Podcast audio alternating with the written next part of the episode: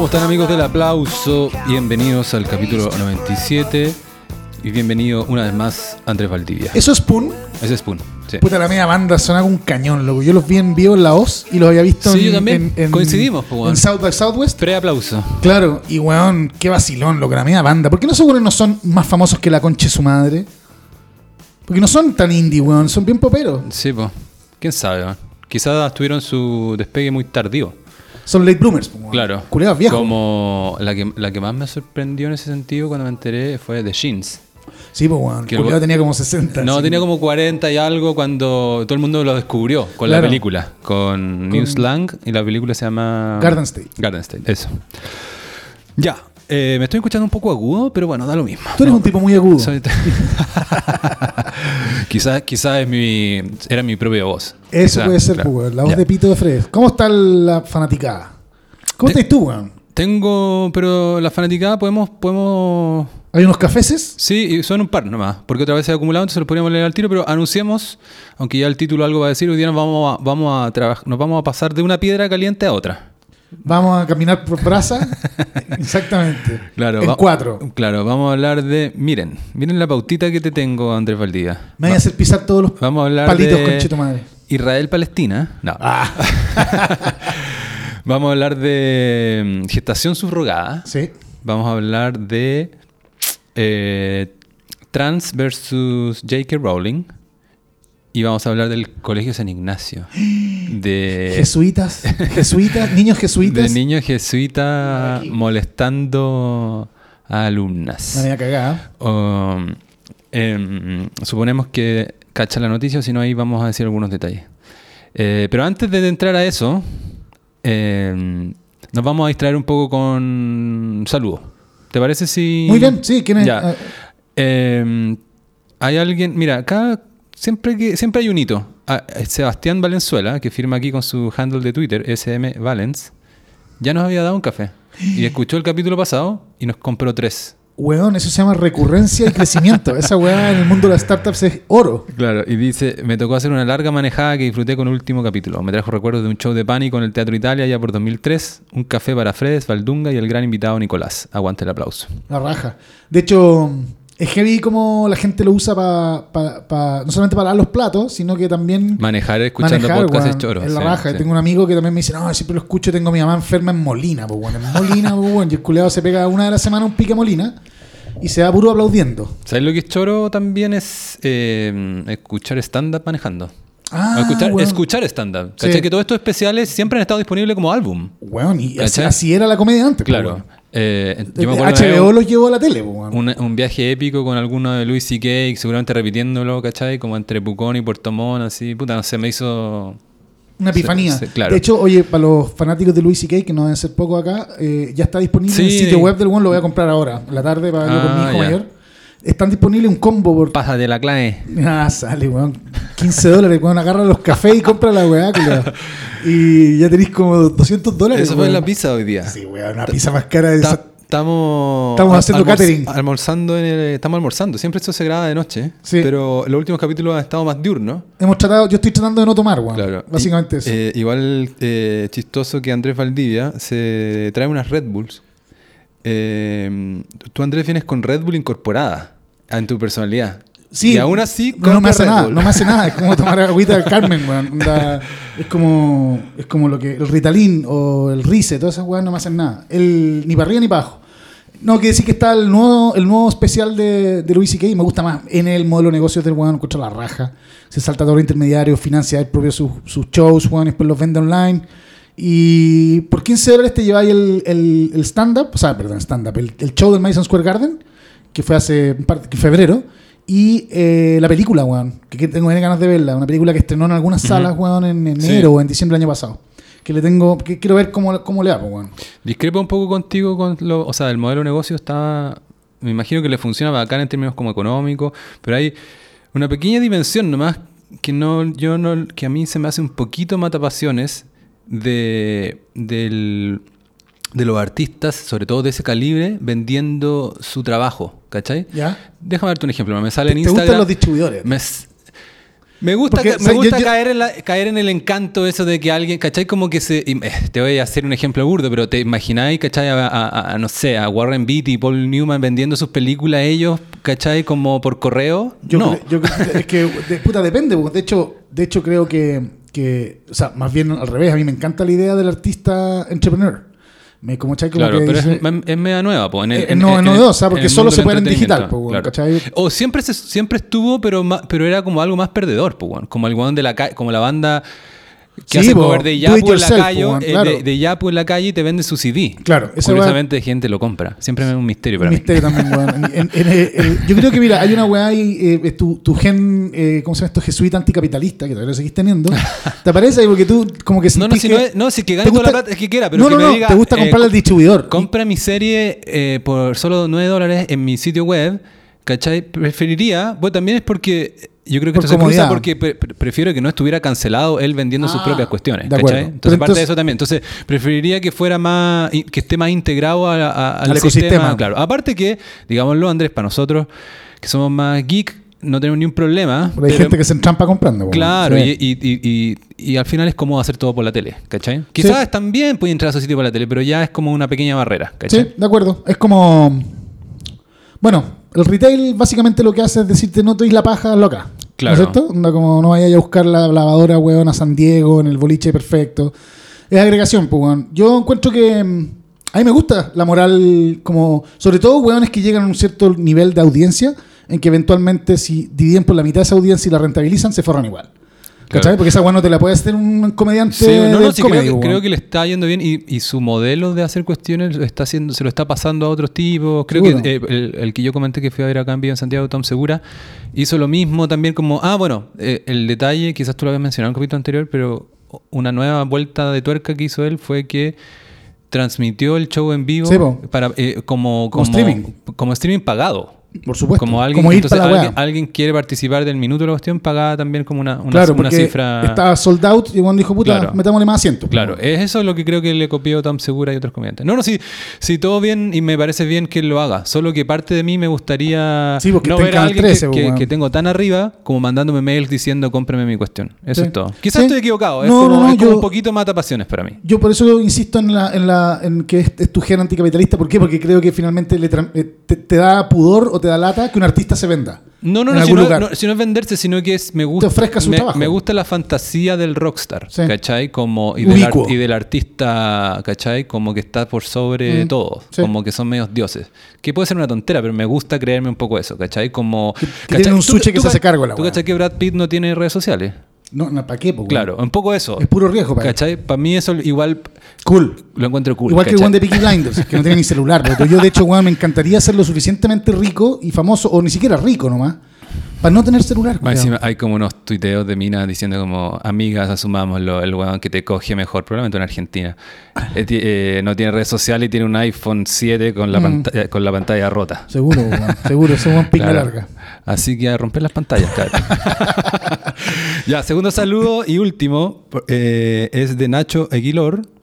Firma- Ah, perfecto, yo se lo cacho en Twitter. Ah, ya. Firma tal cual. Dice tres cafés para los aplausos, buen podcast. Buena. Considerando que un buen podcast de opinión y discusión no debería uno estar 100% de las veces de acuerdo con los panelistas. Se agradece la honestidad y transparencia con que, y la transparencia con que se explayan. Espero que sigan así. Los invitados que han tenido están de lujo. Qué bien, Y weón. después dice que esto es para tirar buena onda y que por Twitter va, lo va a usar más para discutir. Gran valor y coraje, estimados. Qué buena. De hecho, eh, como a mi mujer no le gusta ponerme presión en la vida, eh, ya me viene cacareando con la weá del capítulo 100, culiao. Me tiene enfermo, weón. Estamos en el 97. Bueno, Relájate, weón. es que Está a empezar Semana entre, en- Santa. entre 3 y 6 come semanas. pescado. Ahorita el weón relajado, weón. Te pasaste, culiao. Chonchi, weón. ¿ah? Unos pescados de chonchi. Ni que viviera Sí, que viniera de Kingston, weón. Oye, ¿qué es lo que hizo esta gente para mandarnos saludos e invitarnos a un café? Entró al link que está en la descripción. Sí. ¿Es la única manera? No. Pueden encontrarnos en nuestras eh, redes, pueden... Pueden depositarnos directamente. en la cuenta root de... No. cuenta Ruth. Y... Pero eso. Hay una weá más kuma que la cuenta Ruth. A mí me encanta la cuenta Ruth porque es democratiza la banca, toda la weá. Pero hay una weá más flight. Eh, Banco Falabella. Eh, Esa weá ya es, es la, es la- yo lo tengo. Por supuesto, no, no me extrañaría porque eso es FONASA. Eh, hay unas que se que suenan peor igual. Quizás son bacanes, pero eh, Copeuch. y Ah, cosas no, así, esa claro. weá no. Esa, esa weá es, es esquema piramidal, po, weón. Claro, Me acuerdo que una vez de... No, pero parece que tiene su arrastre. La he visto en las aplicaciones de pago. Incluyendo buymeacoffee.com slash el aplauso. Podemos tener una weá entonces de, de, de Copeuch. Me acuerdo que una vez un amigo, Constantino, eh, lo- su, su papá lo invitó a ver como la orquesta de no sé, Mozart por la orquesta de cámara de no sé qué cosa. Parece que era carabinero. El Orfeón. Y más que. Y que a veces pueden ser buenas, pues. Pero lo que le mató las pasiones a él y a su papá fue que está, había unos pendones de copeuch al lado de, de los, No, ¿cachai? weón, Copeuch es una máquina de hacer plata para el pico. Para el pico. Es como la ISAPRE, pues, weón. o sea, en el sentido que te, te descuentan por planilla. Un pedazo de plata para ahorro, para distintas weas, te dan crédito. Y al descontarte por planilla, son cajas de compensación. entonces. claro, se acaba la morosidad, pues, weón. No existe la morosidad. Claro. Nadie no paga, ¿cachai? Eso es por planilla, es que tus- de tu- se meten directo a tu sueldo. Tu contratante dice que métete en Copeuch y la weá te van a sacar un 2% de tu sueldo para ahorro Claro. voluntario, no sé qué chucha, para. No, no, pero también es el último recurso, yo lo he visto de último recurso de gente endeudada, que Sí, ya po. no te van, que tú no tienes, No es la banca, tienes, claro, no es la banca, pero la garantía que tienes es que al menos tienes un sueldo fijo y en vez de creerle a tu palabra o a que haga firmar algo, un pagaré, Te sacan de la hueá, po. directo con el Claro. empleador, con Sí, recursos po. humanos. Qué terror, conchito madre. Eh, mm, ¿Vamos a la pauta? Metamos la cabeza en el fuego. Me po, damos la cabeza en el fuego. ¿Con qué partimos? Porque más que chucha hacen hablando dos hombres sobre surrogate wombs. No deberíamos hablar de esa weá. Yo mandé un tweet y me caían, sacaron la concha Ya de tu partamos, madre. partamos con eso. Yo no sé tanto el tema, pero caché. No, este, salió este caso de la, de la, de la actriz y socialité Ana Obregón. Ana Obregón, que al principio se veía más decente de lo que terminó siendo, weón. Eh, una vez que me informé más, ¿cachai? Pero escuché en las noticias el caso, ¿cachai? Como, weón, la polémica. Claro. Que es una mina que básicamente. Primero voy a contar lo primero que me enteré y después lo que me enteré al final. Que es como, weón, una mina que básicamente se le había muerto un hijo y básicamente, weón, a los 65 años eh, eh, ocupó un, un, un, eh, una- un- útero subrogado, un vientre subrogado. Eh, vale decir que le pagáis a alguien para que te, te tenga una guagua y se quedó con la guagua, ¿cachai? Entonces había una discusión sobre la edad que tenía la mina, si es que eventualmente uno siempre tiene el derecho a ser papá o mamá, Sí, sí, una mina, es- me parece que de 60 y al, 60 y pico años, claro. ¿cachai? Pero Y te está faltando que fue a, viajó a Sí, esto. a otro país. Ah, claro, en España es está viajó a Miami. Y, eh, y al mismo tiempo, puta, salió la- al tiro la, la ministra Orellana, que yo tengo tirria, eh, la ministra del CERNAM, eh, diciendo Del que... ministerio. Y la boca te queda ahí donde mismo. No, el ministerio, ¿cierto? Sí. No el servicio, el ministerio de la mujer y no, la mujer y los géneros, una weá así, ¿no? Todo es Eh, plural ahora. Sí, todo es Claro. plural. Y entonces, puta, salió diciendo que esta weá era un escándalo porque, weón, el mercado y la weá, qué sé yo. Eh, puta, yo me quedé pensando, bueno, todo esto lo pensé desde que escuché las noticias hasta que tiré el tweet, weá, que tengo que dejar de hacer porque fueron 45 minutos a las 7 de la mañana. Entonces, weón, uno no piensa particularmente bien esa hora. Claro, dije, Para la gente que no, que no cacha nada de la cuestión, eh, te puede quitar mucho tiempo meterte en una polémica porque te está todo el día estás con notificaciones de alguien que no sabes de dónde es. ¿Y son insultos Dice- o- insultándote, o dándote argumentos de mierda? Son esos típicos temas, esto y otros que vamos a hablar también hoy día, que se, se han hipermoralizado. Nadie te, nadie te va a decir como, ah, Ah, interesante pens- punto. interesante. O, o, Andrés, quizás no lo estás viendo así. Eh, estoy muy-". porque- Nadie te va a decir. O sea, Nadie. eso puede ser, esa es la excepción. Sí, ¿cachai? La mayoría de la 1% de gente es bueno. como está al, al- al toque con los colmillos. o- Me, me ponía unos retweets con un meme de Homero con un, con un mono culeado dentro del cerebro, ¿cachai? Claro. Como, weón, Pero ¿puedo ir- puedo ir- puedo ir recordando qué dijiste tú? Lo, lo que dije yo es puta que, que, que weón, o yugo también, pues, un saco wea. Pero básicamente lo que dije fue, puta, que las declaraciones de la ministra, weón, o sea, que me extrañaba dónde estaban las feministas, o sea, perdón, que la- las, de- las declaraciones de la ministra Orellana me parecían más anticapitalistas que feministas.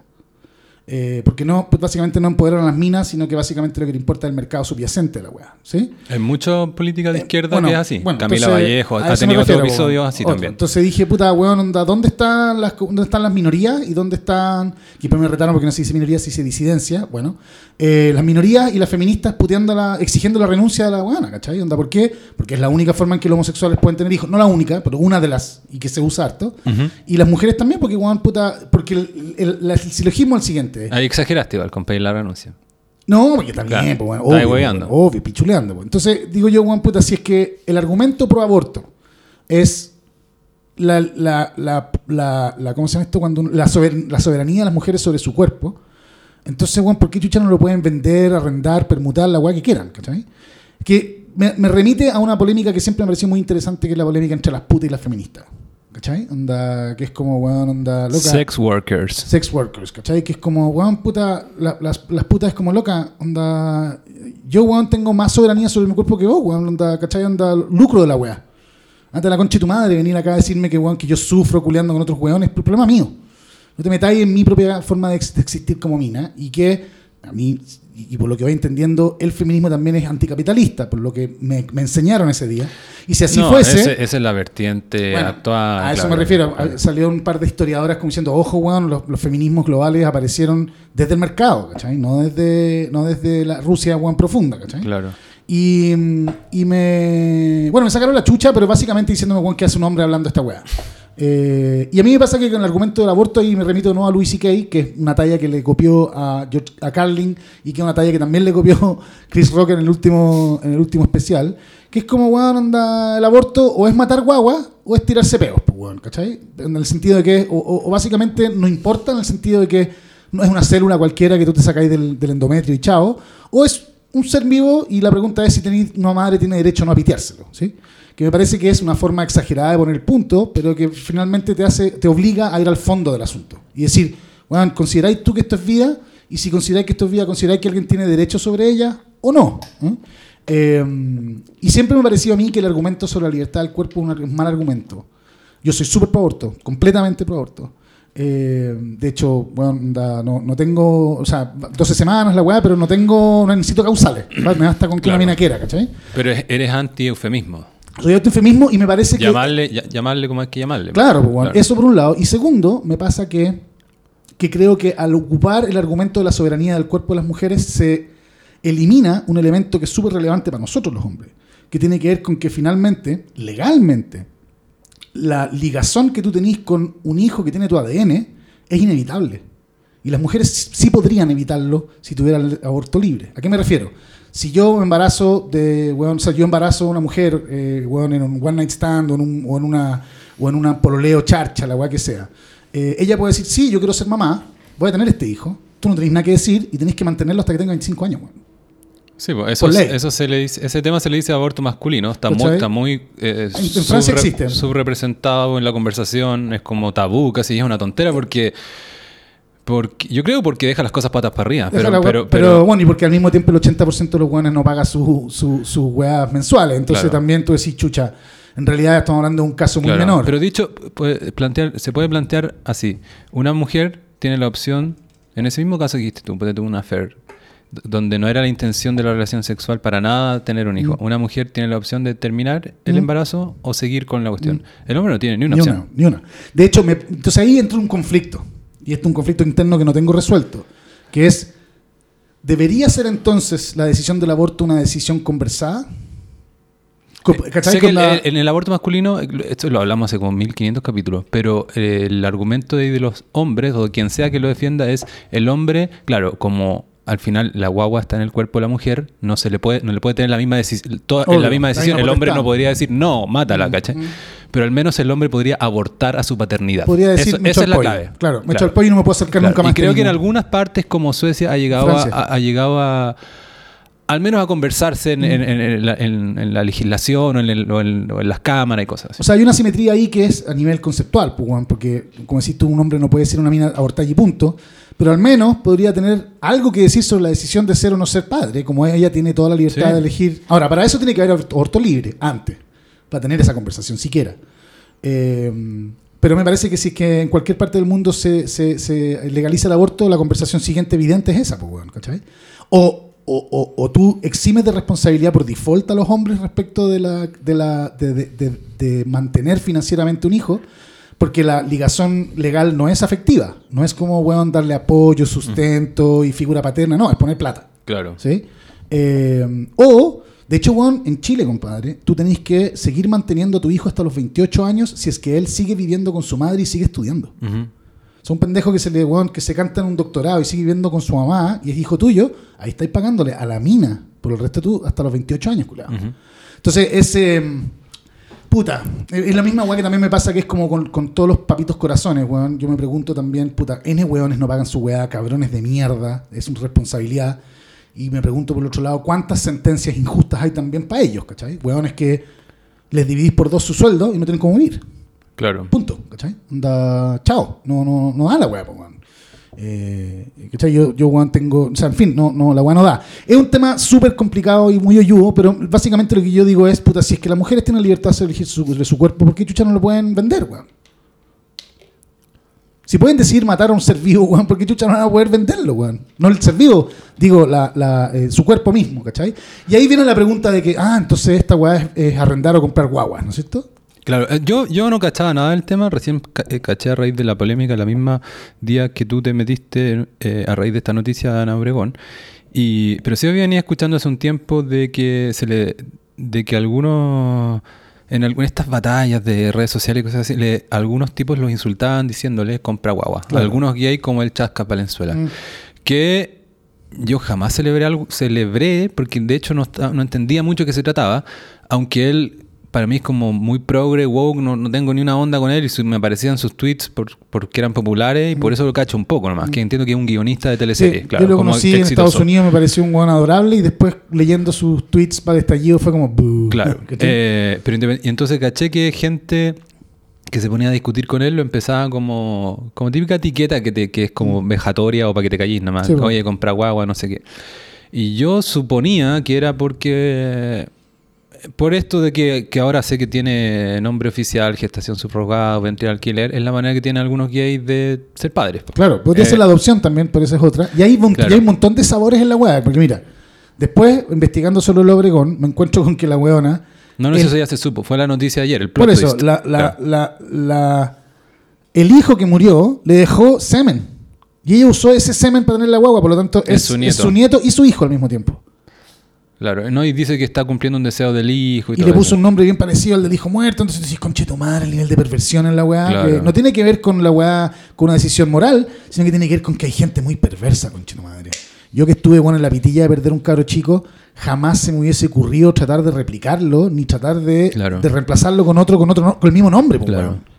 La tecnología trae todas estas cuestiones, que Sí, son, pues, son todas nuevas, no estamos como preparados, pero al menos en ese caso, aunque todavía no tengo posición, caché que el argumento era, incluso antes de que se supiera que en verdad eras el hijo de su hijo, era que esta de, de la edad de ella. Sí, ese era un problema. Claro, ahora, nadie le dice nada al papá No, de pero, 70 weón, o o 80 sea, años. Horst Polman campeón. Claro. sí, tenía 83 años, Eh, se me olvidó comentar eso, pero cuando comentamos el documental de Brian Wilson, uno de sus renac- su renacer, gracias que está vivo, gracias porque tiene- tuvo una mujer ahora a los 70 y tanto, weón. que le ha sacado una cantidad de hijos nuevos, ¿cachai? pal Y es como... Puros herederos, pues, weón, del, Claro. del Legacy. Claro, y el weón tiene 90, ¿cachai? Es como... Y, weón, y esquizofrénico, pues, Claro, weón, entonces ¿cachai? como esa weá que es por la weá de los hombres también, como la, la- como que en esa weá el hombre vale, el cuerpo del hombre, el semen del hombre, esa weá vale callampa. Vale, callampa. Y no, y los hombres pueden tener hijos hasta que se les cante el culo, porque pueden, y si una mujer vía tecnología puede extender su vida fértil para adelante, se genera un problema Claro. como evidente de asimetría. Claro, pero ¿cachai? Es como nadie se había preguntado como antes, como... No, porque como no se si- si- era imposible. pues, Claro. No, no, pero porque un papá, oye, nadie había le parecido como que había que legalizar la paternidad a los 80 años.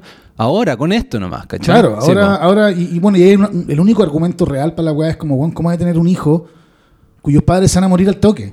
Sí. ¿Cachai? No, a mí- Onda, en todo caso, a mí me parece buen argumento. Sí. Eh, O sea, me parece. Válida la discusión. valía la- no, no, me parece. Y yo. Pero es que una cosa es estar de acuerdo con algo y la otra cosa es, es, es prohibir a la gente hacer algo. Entonces, Ah, sí, yo, ahí armar un entonces mercado yo, negro al desde, toque, ant- weón. desde que era chico, me parecía curioso que hay gente, la gente que tiene hijos demasiado tarde en la vida, o estos papás de 60, 70, 80 años, que no van a alcanzar a disfrutar a su hijo. Entonces, yo lo evitaría, yo le aconsejaría a mis, a mis hermanos, amigos, no hacerlo, pero, ¿cachai? Como o empujar para ese lado.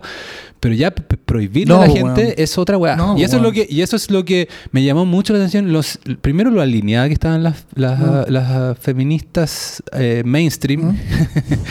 Eh, porque también leí algo de Irene Montero, Mm. la de España. eh, en, la en lo mismo que decía lo mismo que la que la ministra ministra. Orellana. Hagamos la, la ma- mayor justicia posible al argumento de las ministras Ya, de España, sí, que, es el mercado subyacente. Claro, ese más allá de, después podemos decir lo que opinamos. Eh, se me ocurre que vamos a estar más o menos alineados. Eh, de que esto incen- incentiva trata de personas, incentiva, bueno, aparte por subyacente a esto también está esta idea como anticapitalista, la mercantilización de los cuerpos, pero quizás es más potente eh, escuchar esto, esto como argumento y quizás uno no sabía esto de que mm, en algunas partes, eh, claro, hay trata, tráfico de personas, o es gente, o son minas muy vulnerables que están como según esta según esta visión están como obligadas o no tienen otra salida en la Sí, vida que esta y mismo todo eso. argumento de la prostitución. Por eso te digo que Claro. es gente vulnerable que se ve obligada a pasar el poto por Claro. plata. Que me- a mí me pasan dos cosas. Una es que encuentro que es un poco flojo como argumento porque tapa. No me compro de que todos los casos sean así, ¿cachai? Mm, si, tú- mm. si- si hay tráfico de personas, eso te creo. Pero lo otro, si eres vulnerable y, tú y es una opción que te da, que es de- eh, por más ingrata que pueda ser para otra persona, yo no lo encuentro, o sea, al menos tienes una salida, digamos. Y esa Claro. persona tiene, tiene eh, si tú le preguntas y voz y voto en la discusión, te va a decir, no me quites esa posibilidad, ¿cachai? No, yo de vivo, acuerdo. Yo vivo, no sé, en Ucrania o en Guatemala, eh, ¿por qué me vas a quitar esa posibilidad? Sí. Es que ahí se abre otra discusión que es bien interesante, weón, que es decir, ya, ok, regulemos para que esto sea legal. Si fuese No, legal. si es legal en hartas partes. po. Sí, en Chile la regulación no, lo- no, no- es, es ambigua, por lo tanto no hay regulación. Pero si fuese, si fuese legal, y me imagino, no tengo idea cómo funcionará en Estados Unidos eh, a nivel de regulación. Pero ok, regulémoslo. Entonces tú decís, weón, ya sabéis que, weón, puta, para, no, que, para que no haya trata de blancas, weón, tienen que pasar estos factores, la buena tiene que ir al psicólogo, no tengo idea, ¿cachai? Típicas weas como para chequear que no es una pobre mina esquizofrénica tirada en la calle a la que le estáis pasando plata para ocupar su, Claro, su bien. sí, ¿ya? en eso, sí. Y se genera un contrato entre ambas partes. ¿Cachai? Porque si tú estás pasando 100 mil dólares para bancarse ese embarazo y la mina tiene la guagua y cuando la ve se enamora de la guagua y dice ni cagando y se la queda, pasa una guagua terrible. Tú que invertiste en la guagua te quedas sin el producto, si pensara como mercantilmente, pero pasa una guagua más atroz aún. Que si es que la mina quiere quedarse con la guagua, tendría que indemnizar al otro weón. Entonces, ¿cachai? Se genera un problema, un zorral de dimensiones bíblicas, porque. Y ahí, y ahí es donde me entra a mí la duda. Tengo la sensación, habiendo tenido cuatro pendejos, que es distinta la construcción emocional durante la gestación al momento del parto. Pero yo creo que no, o sea, sin- ¿Cachai? sin, Por lo saber tanto, del tema, dale. yo creo que no se pueden arrepentir porque está de antes. O sea, estos mismos casos de Valenzuela, y, el- es el caso. Porque es famoso, pero, debe estar si lleno es, de parejas pero que si es de ella, pues, weón, la guagua. Pero es que deben firmar algo antes, pues, Andrés. Bueno, pero el punto es que si se quiere arrepentir, tiene que pagarle al otro weón. Yo creo que no se puede arrepentir. Eso No, debe estar no, en el es contrato. imposible. Ningún contrato es- eh, te puede obligar a lo imposible. O sea, weá, pues, legalmente no, no es viable. ¿Por qué? Tú siempre te puedes salir de un contrato, tenés que pagarle a la otra parte la indemnización. po. Siempre te puedes salir de un contrato. Pero quizás, pero es que en algún momento del contrato tú cedes tu paternidad. Entonces, si ya lo firmaste, Es que no sé si Porque existe tal figura, si- weón. La figura si de no- cesión de paternidad. Si, no, si, si es si lo que te, lo que usted estás preguntando también habría que preguntar si se puede arrepentir cuando la persona es más grande también. ¿cachai? Bueno, por eso. No, yo creo o que sea, debe- ¿cuánta gente Claro, se arrepiente de que- tener la guagua? Dice, bueno, esto es mío, se va para la casa, ¿cachai? El nivel de pobreza o de, o de soledad que tiene y va y lo deja en una farmacia. Creo- po, se me ocurre que en Estados Unidos, eh, especialmente quizás en otros casos donde está más, debe estar más resueltas estas cuestiones. Pero se nos está pasando, Andrés, de que hay un montón de parejas heteros Sí, po. que hacen esto y hay una cuestión muy pop y de- de- un poco del decidora del mundo moderno, decadente para algunos o todavía, no sé, una cuestión demasiado nueva, que es que parejas heteros con mucha plata, mujeres sobre todo, están haciendo esto como una manera de no embarazo. embarazarse. Sí, no quedar con estrías, que las tetas no se le caigan. la- creo que las Kardashians, y, Mm. eh, y no sé quién, otras eh, mujeres o familias de mujeres conocidas, han medio que popularizado, no porque sean embajadoras de la cuestión, pero porque ya se sabe que lo hacen así. Mm. Eh, yo conozco, hay un caso muy eh, chistoso igual, que es de, ¿tú que Alec Baldwin tiene como hace unos cinco años, algo así, una, una nueva pareja que es Hilaria, Hilaria Baldwin. Y Alec Baldwin tiene como unos 65 años y antes de andar preocupado de haber matado a alguien en un set de grabación, en los últimos años con esta pareja tuvo una cosa así como siete hijos. No estoy weando. Y lo sacaba de la nada. Y en Instagram la gente preguntaba, ¿pero cómo? Mm. ¿Cachai? Si tuviste uno, tuvieron uno. Tenía siete- eh, siete buenas en paralelo. Claro. Claro, no, es que estoy exagerando, pero, pero, pero tiene siete. Tiene siete con esta, con Hilaria. Y claro, es obviamente ahí que es, gestación subrogada, lo que la gente dice vulgarmente criticándolo comprar guagua. Eh, Pero que este- esto- esta, esta dimensión de la weá está disponible en la elite también más atrás, weón. Por ejemplo, el fenómeno de las nodrizas. ¿Cachai? Que era básicamente una nana respetable del campo, eh, donde la madre aristócrata le pasaba las guaguas para que les diera teta. Porque ella no estaba disponible al pecho. mm, Y la nodriza, weón, entiendo que mi viejo, ponte tú, tuvo una nodriza. Una vez me contó y fue como, ¡Ew! ¿cachai? Como que chucha la weá. Porque es como heavy. Ahora, pero al mismo tiempo, weón, ¿qué, qué, weón? Onda, eh, eh, esa era una práctica aceptada y instalada. Eh, Pero tiene que ser una. Es eh, me imagino que es difícil que se dé porque tienes que tener leche. no, si tener- como, como dice el, el veterinario eh, John Fokker, se llama el one de, en, la, en la película, de los Meet the Fockers. Ya. Dice, you can milk anything with nipples. bueno, igual a estimularlo, eventualmente ocurre. Y, No, y- o quizás en paralelo a sus propios hijos. Claro, seguían, ¿cachai? claro, Tenían un hijo y seguían mamantando tu hijo. Bueno, yo sí conozco. puede ser. ¿Cachai? No, está- estamos metiendo. eh, en- este, este episodio estaría especial para trolear esas cosas que dicen como, oye, varones hablando de algo. En Sí. esta va, igual ya que estamos en- entrando en terreno, yo sí concedería que hay caleta de que no tengo idea. Obvio, yo no, no solamente no tengo idea, no tengo posición, o sea, weón, tengo que decirla así como abiertamente, no tengo posición, con puras dudas, pero en todo lo que tiene que ver con la reproducción, eh, yo creo que los derechos reproductivos, eh, si se deja a los hombres completamente fuera de la weá, el- el- todo lo que se legisle es incompleto. Eso sí tengo De claro, acuerdo. no sé cuál será la solución, De acuerdo. pero si dejáis afuera, porque los, puta, los hombres también somos papás, pues, weón. No, no, pues si, y vas a quedar responsable toda tu vida legalmente. Eh, Porque si no, la weá entonces ya es volver a Darwin, ¿cachai? Que como ya los hombres pasan esperma o lo dejamos en un banco, las minas se preñan porque quieren como fulfill a fantasy y nosotros bueno, nos dedicamos a la guerra. también hay, todo un, hay, hay temas ahí también, como con los bancos de esperma y también hay como. No, eh, no pop sobre el tema, son puras tonteras, pero por eso me, me acuerdo como, no sé, un weón que ya tiene como 20, no sé, 20 Ah, sí, mil bueno, hay una película sobre eso, creo.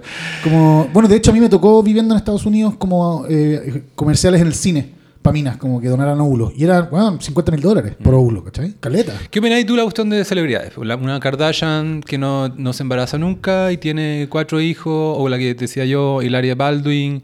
¿Qué Me parece, mira, bueno, yo eh, eh, eh, nunca he acarreado un hijo en mi vientre. Por lo tanto, no tengo idea eh, los niveles de invasión y de, y de perturbación física, psicológica, emocional que puede generar, hormonal que puede generar una mujer. He visto de todo, mujeres que se deprimen y se van a la concha de su madre, Cristóbal, así como, weón, no porque están gordas, porque no pueden Claro. soportar la idea de la weá.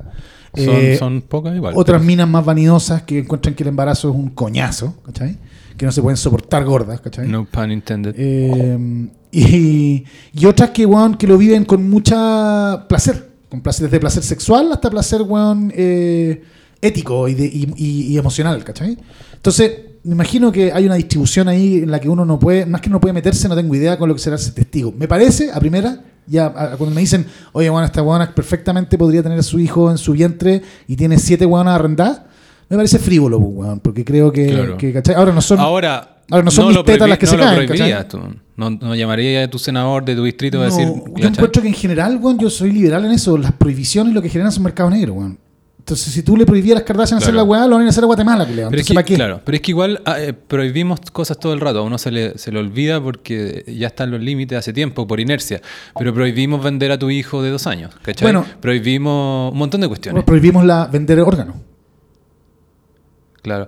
¿Cachai? Y esa weá es bien notable, porque tú puedes Sí, tú vender tu semen, pero no puedes vender Claro, el hígado. A los libertarios los he escuchado metidos en ese, en ese- hablando de ese tema, que a veces no, que son como, a veces son debates demasiado en abstracto, pero es como mi ley, ponte tú, lo criticaban porque tiene una entrevista diciendo, sí, vende, Vende tu- vende tu pija". Claro, vende tu pija, es que es cosa tuya.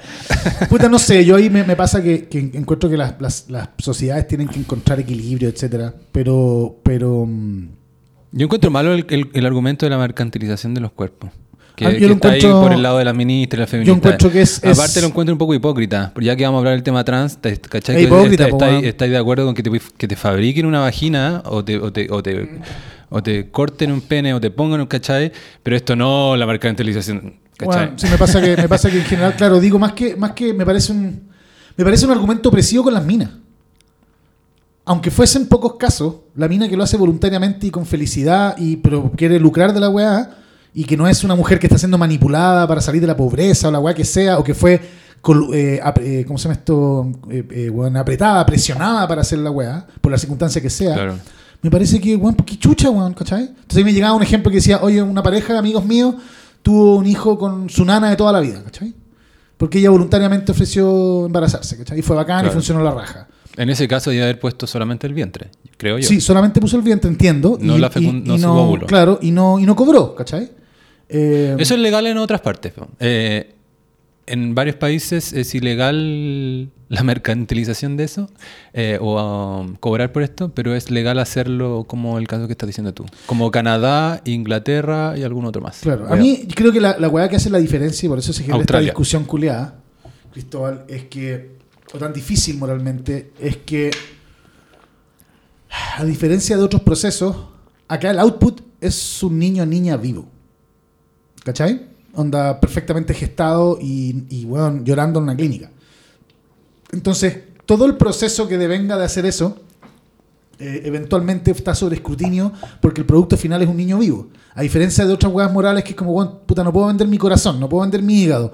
Puta, son, ¿cachai? Anda claro que se armaron un mercado a la wea, pero entonces, puta, pero ese mercado se beneficiarían eventualmente los weones que necesitan hígado. Ya, pero es que un weón pobre podría vender su riñón. Puta, que te- ¿cachai? Se genera un problema. Pero acá hay un weón vivo. Que, que, ¿cachai? que es, es un, tiene root, pues, weón, ¿cachai? Eh, y por lo tanto, que chucha así con eso, moralmente genera un problema complejo. Insisto, weón, onda, tú, si tú cobráis plata o no cobráis plata, eh, tenéis que hacerte cargo de que la weá salió de tu vientre, pues, weón. Y esa weá cambia fuertemente y emocionalmente a cualquier mujer, pues, weón. A mí me interesa, no sé muy bien cómo, cómo encaja acá o cómo alguien lo defendería el siguiente argumento, que es el argumento de los, que los dan los conservadores para las cosas del aborto al fi- de- o de adopción y cosas así, eh, con el que no estoy 100% de acuerdo, pero sí me parece interesante. De, lo primero es el niño, ¿cachai? Ujú. Y su bienestar. Entonces, en esto... Si así fuese, el aborto no debería ser. O sea, ¿cuándo consideráis que un niño es un niño? No, no, pero sal- salgámonos del aborto. Ya, ok. en, en la gestación subrogada. He visto unas críticas también muy hostiles hacia el chasca y esa gente como compra guava. Como ponete unas fotos de una pareja gay en el hospital mismo, con el niño, eh, Mm. con el alguien de la pareja, la mitad de la pareja eh, gay, en, con ropa de hospital. Mm. eh, y, con el, y con el niño acá al tiro en su, pues, pe- a- a- en su pecho.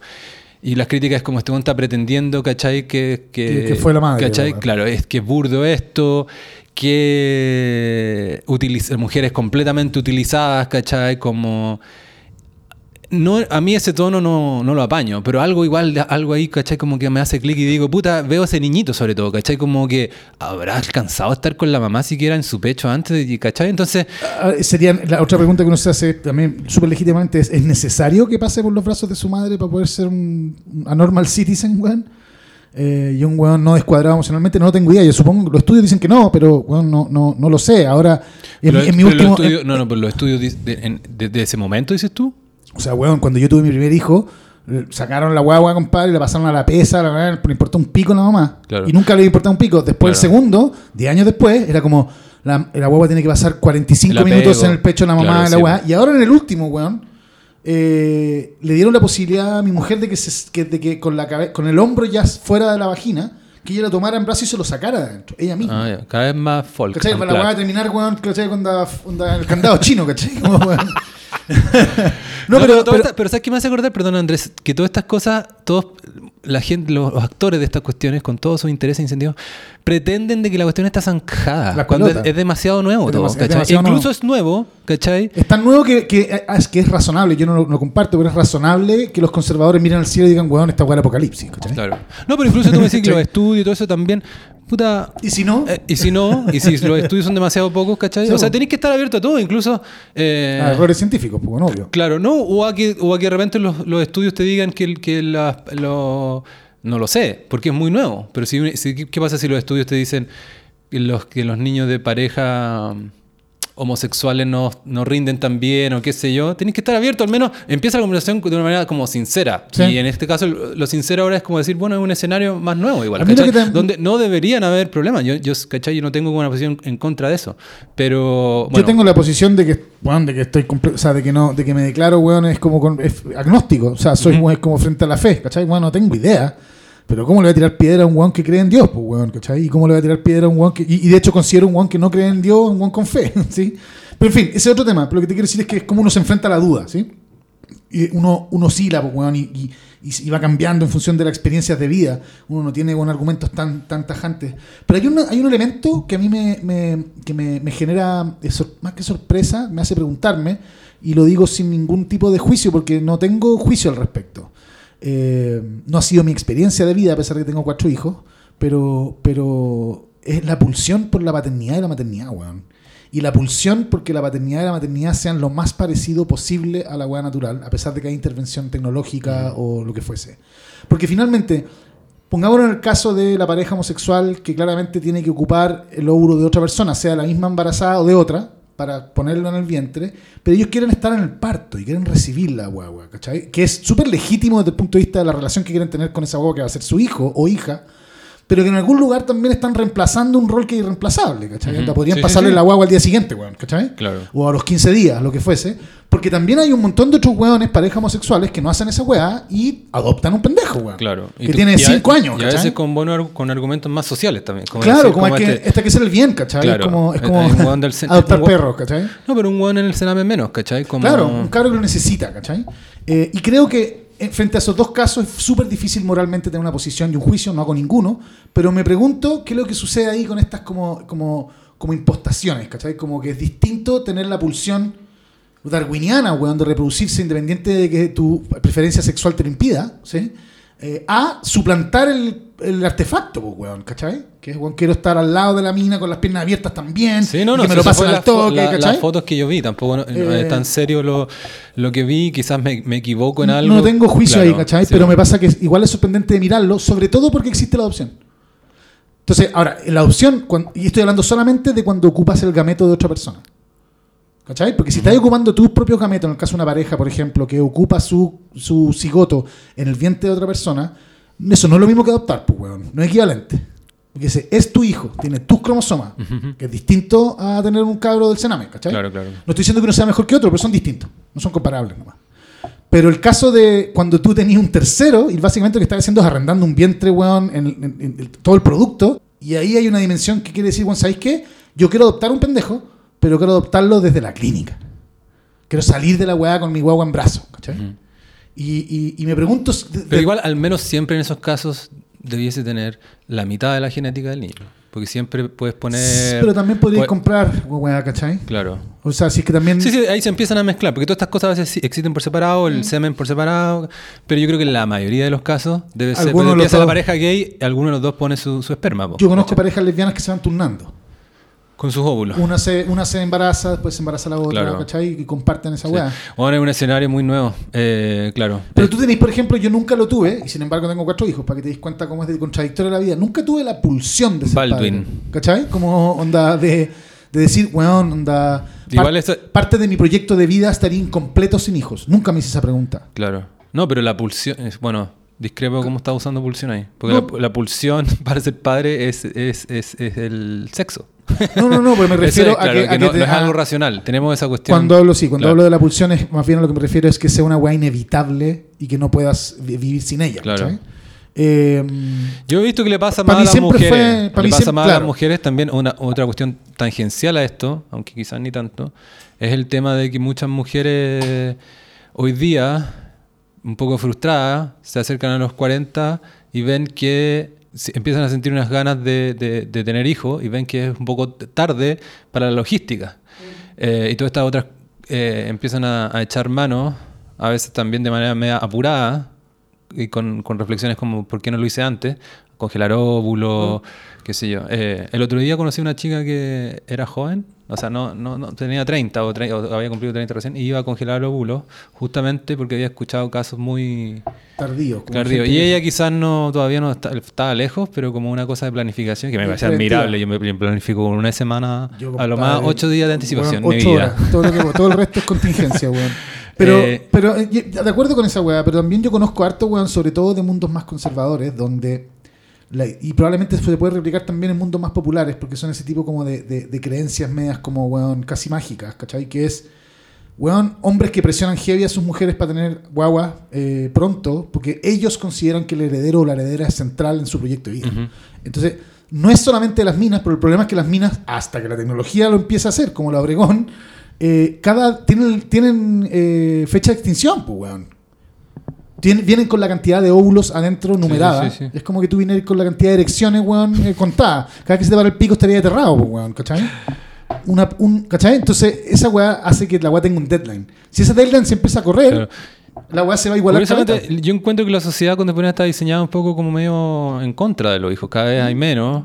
Eh, la El revolución mercado tiene que ver con eso. eso sí. ya un millones de años hacia atrás siendo muy diferente y ahí y, la- y las mujeres su rol principal era tener hijos Mm. y ahora si, si entra de igual a igual al mundo del trabajo obviamente que pierde ese rol pierde Mm. esa capacidad entonces los hijos se ven como enemigos del proyecto del, del, del proyecto profesional. eh, claro profesional y el, y el proyecto de la sociedad no enemigo 100% porque no tiene sentido pero mm, No, pero la sociedad necesita, claro necesita, weón, si lo pensamos, la sociedad capitalista necesita mano de obra y necesita que alguien financie a los viejos.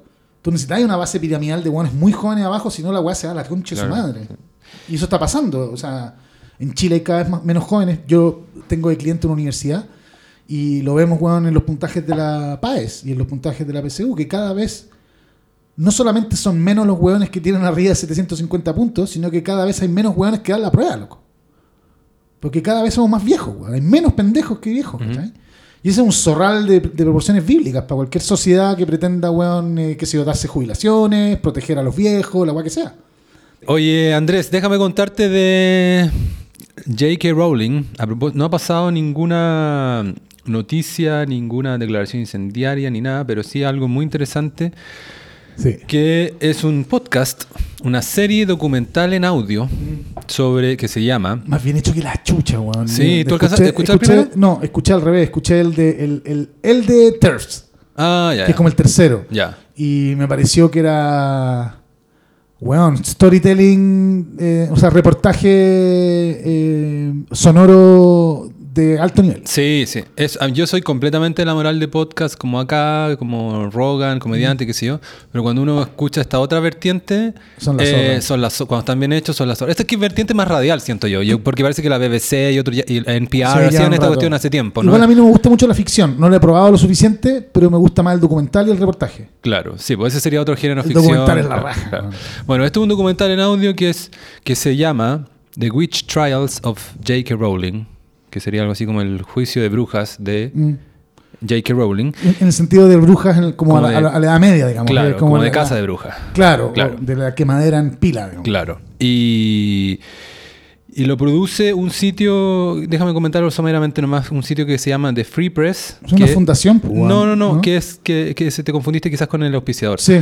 Eh, ¿Te acuerdas que hemos hablado aquí otras veces de Barry Weiss? Sí. Que es una, una tipa que era periodista, editora joven de la sección opinión del New York Times, que terminó renunciando porque sus compañeros woke le hacían la, vida, pico, la- le sí. hacían la vida imposible. Ella terminó después yéndose a Substack, Sí. hizo un podcast que se llama Honestly, que lo comenté, pero como ella tiene, eh, entre talentosa y con muy buenos contactos, terminó armando algo más grande y terminó armando un medio. Mm. Y lleva ya hace algunos meses con periodistas, con presupuesto, qué sé yo, que se llama. The Free Press pero mucho más, más activo. Menos, como- menos dark web. Quillette es más como académico, Sí. esto es como más activo y como que quieren competirle Más periodístico, Claro, claro. competirle periodísticamente. Y uno de sus proyectos, empezó a hacer distintos, diferentes proyectos y uno de sus proyectos estrella es este podcast eh, que se llama The Witch Trial of J.K. Rowling, que es básicamente eh, una serie en audio, son, son siete capítulos de una hora eh, cada uno, sobre mm, los, los últimos 15 años de la historia de Internet y las historias de, de cancelaciones y tribu y muchas cosas que, que, que conocemos ahora, eh, contado a través de la polémica de J.K. Rowling Sí, pues, con, Incluso- con, las, con, las- Con los activistas, no, pues, le dicen ahí con los activistas trans. Pero lo, lo- lo que tiene, lo que me pareció que es fascinante, que no me lo esperaba, weón, para nada, porque empecé escuchando el primer capítulo, es de que, claro, es la historia de todo lo que ha pasado, eh, con- no con la excusa, con el arco dramático de esta mina y con la visión de esta mina. Se entrevista a un montón de otra gente, etcétera. Pero la weá parte también con eh, la historia de su propio feminismo, weón, y de cómo era la weá en el año 71, en el año 66, cuando la mina estaba creciendo, etcétera. Eh, y me pareció fascinante cómo toca todos estos hitos eh, desde, desde ese caso en particular y, y con ella como voz, porque también es la historia de ella. pues, weón. Sí, yo, para mí todo eso fue por de ignorante, alguien que, que está familiarizado, yo con suerte estoy familiarizado un poco por, con Harry Potter Yo, nunca- por, yo me salté toda por esa mi weá. sobrino. No, no, no Eh, conozco esa weá. Pero, pero alcancé a agachar la magnitud de Es la enorme, pues, Claro. O sea, la mina más rica está de, de Inglaterra, pues, weón. Es la, autor- la- es la autora más, más grande de- de- viva, Sí, po. ¿cachai? Y, y es- y Harry Potter es la serie de libros más, Más importante de la historia, como en términos de, impacto, volumen volumen, de, plata venta y todo eso, claro.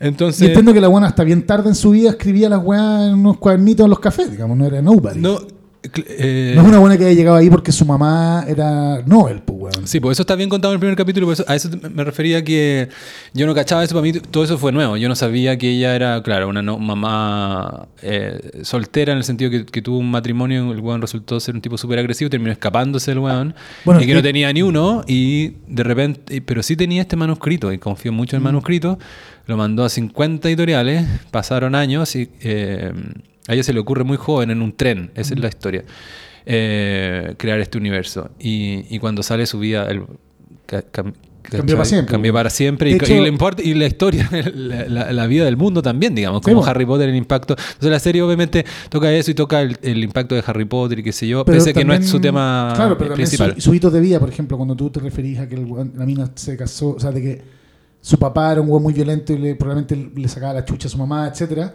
El, el podcast parte con un hito súper relevante en la historia de UK, que es el año 71, se establece el primer shelter para mujeres golpeadas, que no tenían donde chucha ir, iban a las clínicas y los, y los, y los doctores le decían, vaya, se vuelta con su marido, ¿cachai? Esta weá es parte de su vida. Año 71, pues weón. Claro. Le da la vuelta a la esquina, ¿cachai? Eh, entonces va tratando esos temas que son momentos de enorme liberación de las minas, con su propia biografía y después con el zorral de internet. Claro, y lo que me sorprendió a mí, Andrés, y eso yo creo que es menos conocido, es lo, lo activa que estaba J.K. Rowling hasta antes de su cancelación, lo...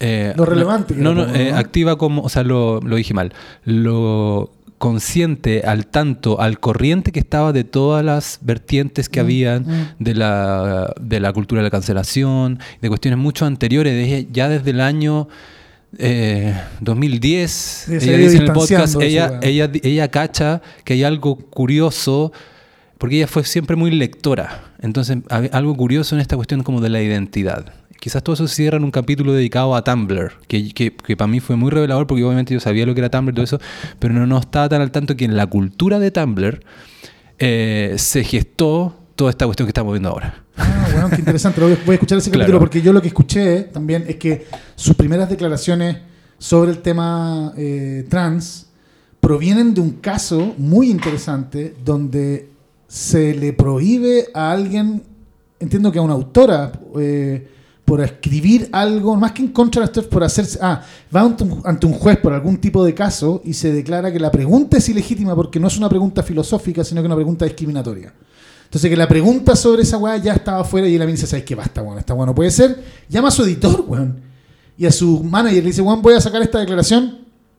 Me importa un pico, ustedes saben que vamos a perder plata como animales y que acá en la zorra. O sea, ella sabía que iba a dejar la caga. Claro. Yo creo que eso, eso es lo que sabíamos más nosotros. Pero Yo no bueno cachaba que nada de eso, cachaba que lo había hecho. Claro, es que yo me acuerdo, me acuerdo del tweet en su momento. Sí, y yo le puse like. sí. Lo tengo acá. Este es el famoso tweet. Y la tipa que tú estabas diciendo es una inglesa que se llama Maya Forsythe, Ella. Star Stater o como se diga. Y que, claro, la echaron de la pega por opinar del tema trans. Desde una, de una manera Y diciendo en que, diciendo, y claro, pierde. y pierde. Y ahí todos, y ahí, claro, muchos criticaron al juez, que sé yo. No sé cómo, cómo si habrá apelado, que sé yo. Bueno, este es el famoso tweet de mm, J.K. Rowling. Si el sexo no es real, no hay atracción por el mismo sexo. Sexo usado aquí como gender. Si el sexo no es real, se borra la realidad vivida por las mujeres en todo el mundo. Conozco y quiero a las personas trans, pero borrar el concepto de sexo elimina la capacidad de muchas personas de hablar de sus vidas con sentido. Decir la verdad no es odio. Mm. Eso, eso lo dice J.K. Rowling.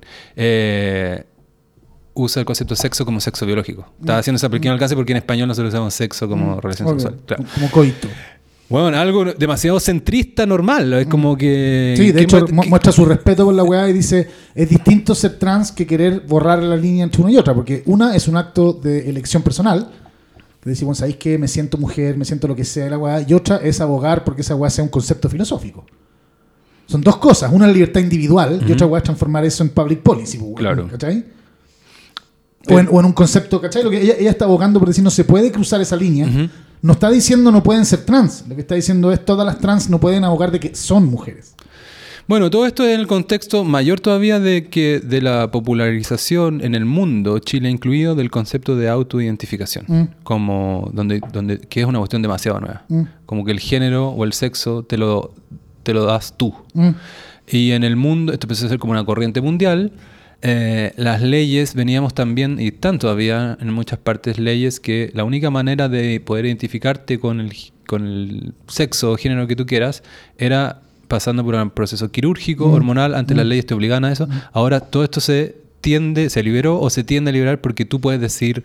em, Esta es mi opción. este es mi, op- este es mi, es mi, mi opción. Pero igual, pero y ella fue en el contexto de este tuit en ese contexto de, de que habían del caso legal de Maya, de Maya Forstater y todo eso, pero en este contexto mayor donde mucha gente empezó a decir, oye, esta cuestión no, no me hace mucho sentido, va a traer un montón de, de otros problemas. Y el tiempo un poco le ha dado la razón igual, porque no sé si tú estás al tanto, Andrés, que en los últimos dos años, una cosa así, muchas de las cuestiones de la de, de- que, que la- el movimiento trans da por seguro, eh, algunas de las cosas se han, han dado pie atrás. Por ejemplo, más que el movimiento trans, la, la- la legislación o, el o- o los, o los países. Por ejemplo, en, en- en Suecia y en otros países eh, se han echado para atrás con el, el tratamiento afirmativo a los niños. El tratamiento Mm, afirmativo mm. también es algo muy nuevo, así como la autoidentificación, donde que consiste en que llega un chico con disforia de género eh,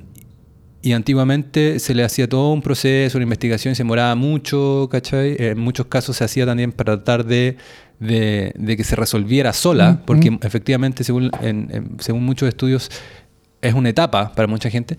Y el enfoque afirmativo, muy eh, impulsado por los activistas, era como, ¿tú sientes que eres mujer? Pum. Boom, fuera. listo, cambiarlo rápido. Y ese era el enfoque y se y, puso de, y- y se puso de moda. eh, puberty blockers, eh, todo eso. Y están cachando, en los últimos años salió gente arrepentida. Gente, el mismo podcast recoge un testimonio de alguien que dice que Sí, ya había el salido en daño que me hicieron. Claro, eh, yo tenía un desorden alimenticio, me di cuenta al final. No era esto, ¿cachai? Entonces imagínate el- la media Zorra, cagada, pues, sí. claro. Entonces, eh, bueno, entonces el podcast llega en buen momento porque no están las cuestiones tan caldúas como sacó este, como cuando sacó este tweet. es- fue algo así como hace algunos años atrás, 2018-2017. Y después el segundo tweet donde termina, mm, que la termina condenando, es donde ella ve que para la pandemia sale un artículo en un medio de comunicación que en vez de usar la palabra mujeres, dice personas menstruantes. ¿Ya? He visto personas menstruantes menstruantes en Twitter y me cago de plancha. Ya, claro. Eh, entonces su tweet es, retuitea este artículo que era como sobre qué hará la pandemia, cómo impactará en las personas menstruantes, en el fondo cómo impactará en las mujeres, quería decir. Y, dice, y ella dice, gente que menstrua, estoy seguro de que solía haber una palabra para estas personas, que alguien me ayude.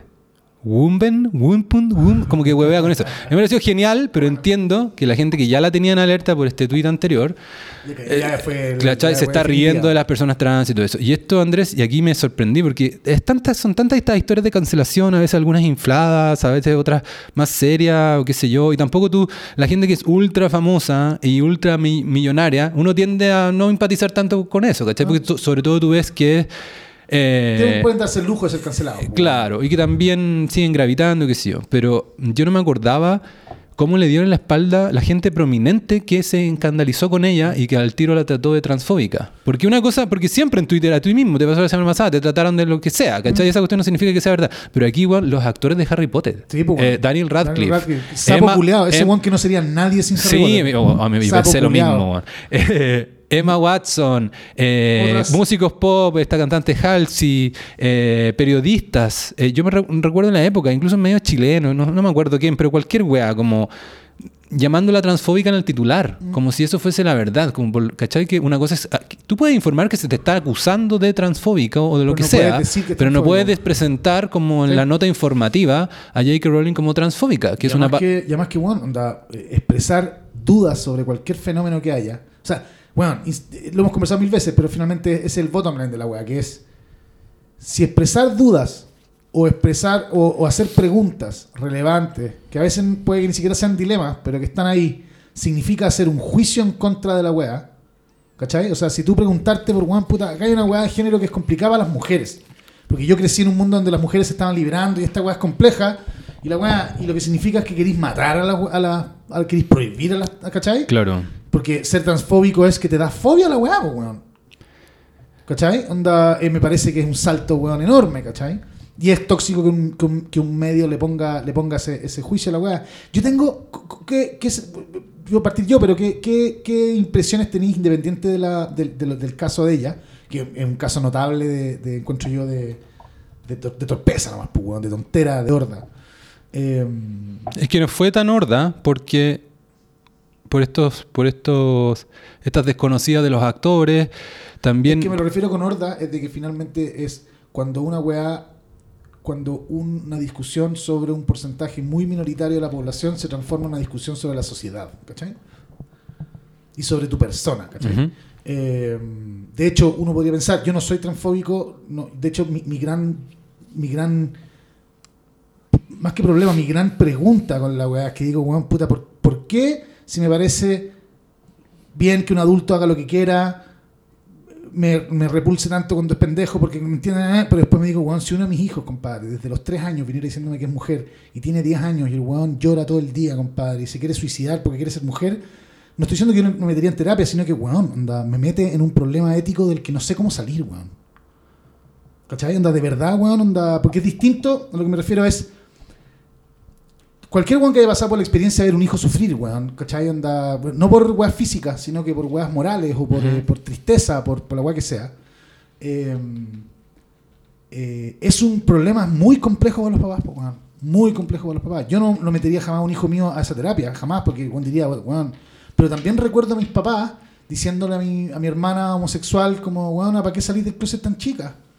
Deja que puede que se te pase, puede Claro. ser una fase. Que Si tú decís, conche tu madre. Esta weá básicamente siempre ha sido el mismo argumento para cualquier cosa que les parece raro. ¿cachai? O sea, ahí quedo como atravesado y digo, moralmente no tengo una posición tan clara.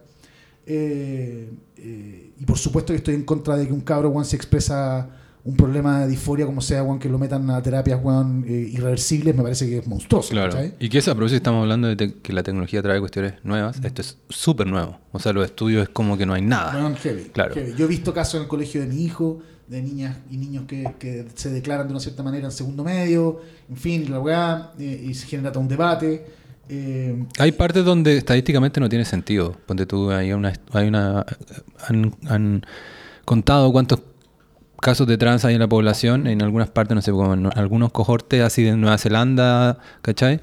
Hay como, no sé, un 20% de los jóvenes entre tal edad. Como que no tiene sentido una estadísticamente, absurda, ¿cachai? Entonces sí. es obvio que hay algo pasando, sí, por ¿cachai? Que no por supuesto que hay algo pasando. Hay algo contagioso, ¿cachai? Y todo eso.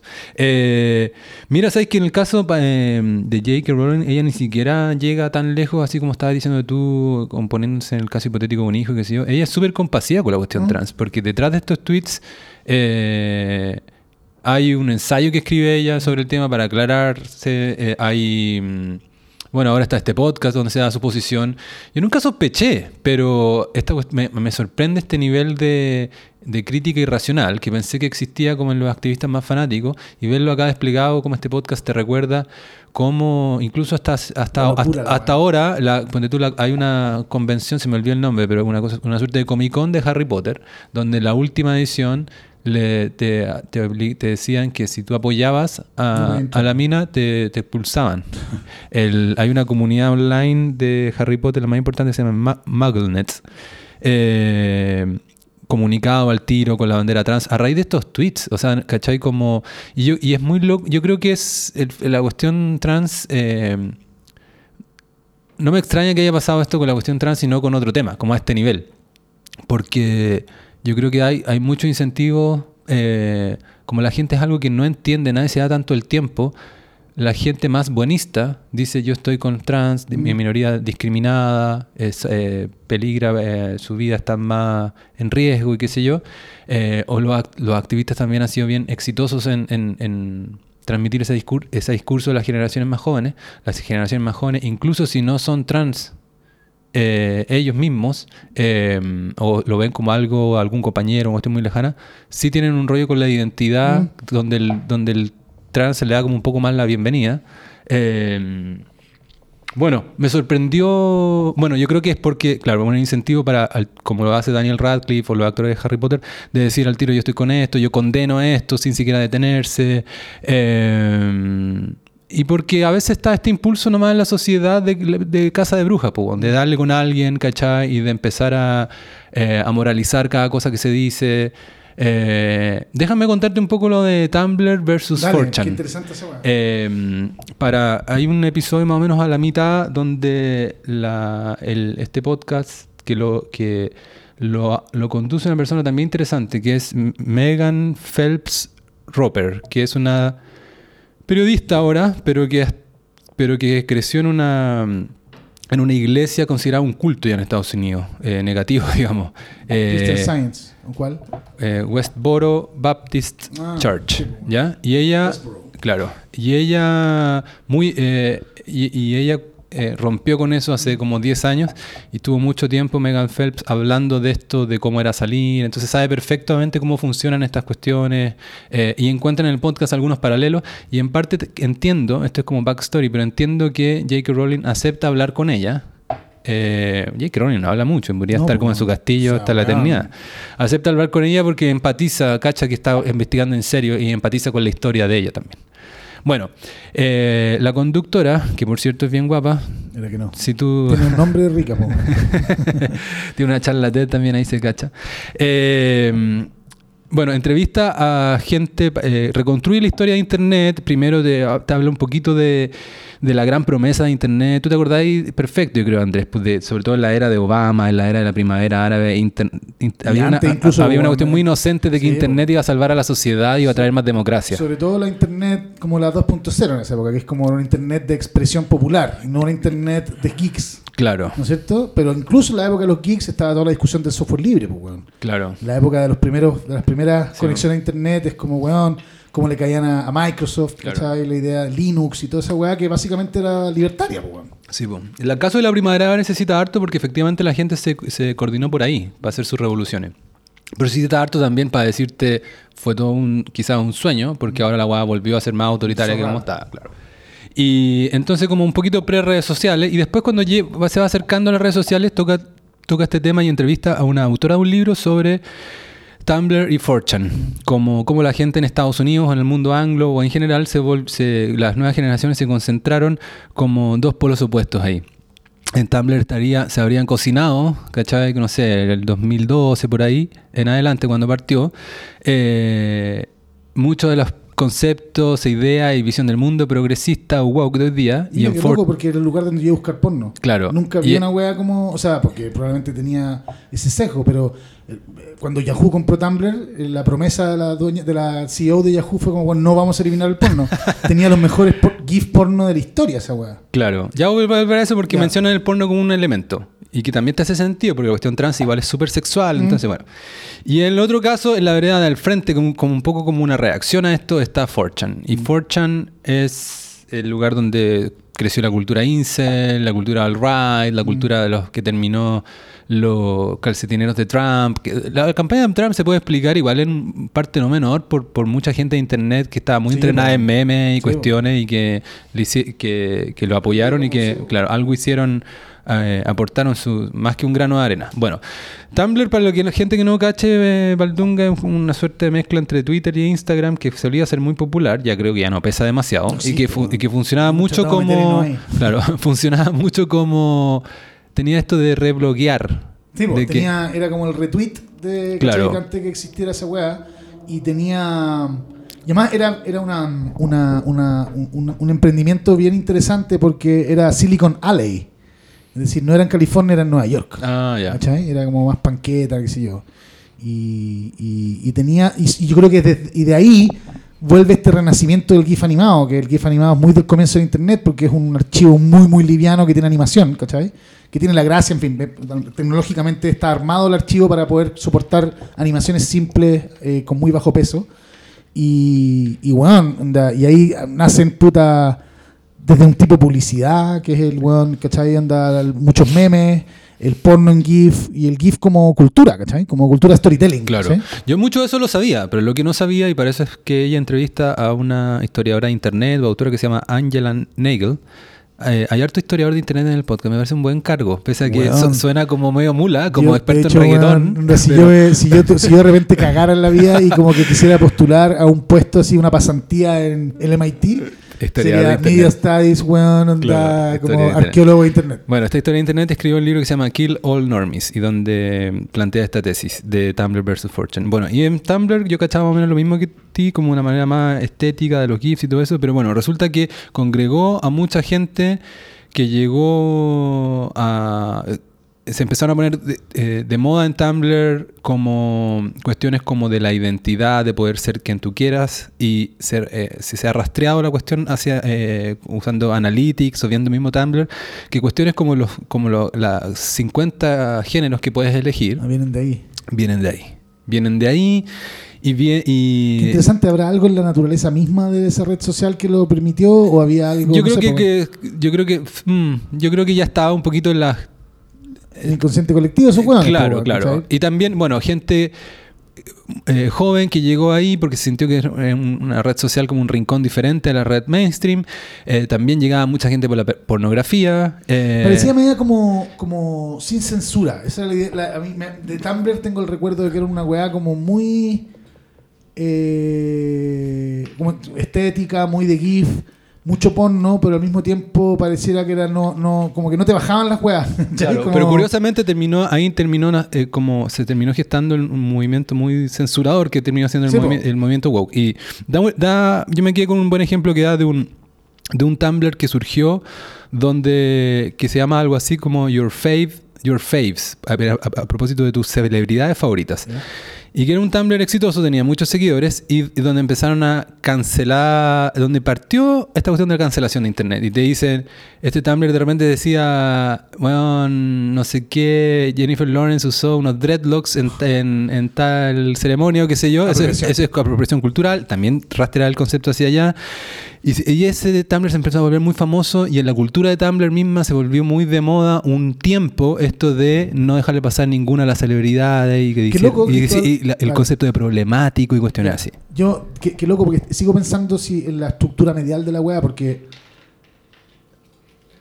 el modo de uso, a lo McLuhan, pues, weón, ¿cachai? Anda, el tipo de media y la, y la forma de Es relacionarse con esa media tiene que ser capaz, o sea, tiene que tener algo que ver en que eso haya ocurrido ahí, porque yo me habría imaginado al toque que probablemente era en YouTube donde iba a crecer esa weá, ¿cachai? Al toque, porque es mucho más impactante el video que el meme en ese sentido para ese tipo de weá. Eh, y, y claro, me quedé pensando, probablemente en esas épocas todavía no había un ancho de banda tan, tan, tan, tan descuadradamente eh, abierto como el de hoy día, como para que YouTube fuera una weá. Era súper masivo, pero igual era menos simple de ocupar que una weá en la que subís una línea de texto y le ponís enter, pues, ¿cachai? Claro. Era más, blo- más bloguero también. Hay gente que escribía mucho texto. Sí, a propósito que el capítulo pasado partí con una canción de Grimes, de la ex de Elon Musk. Ella tenía uno de los Tumblr más populares. No lo mencionan acá, pero me acordé. Es Ella Fotolog, mucho. sí. Blogueaba mucho y de su vida y como y también mucho GIF. Y mucha gente se termina haciendo una estética, una sensibilidad, ¿cachai?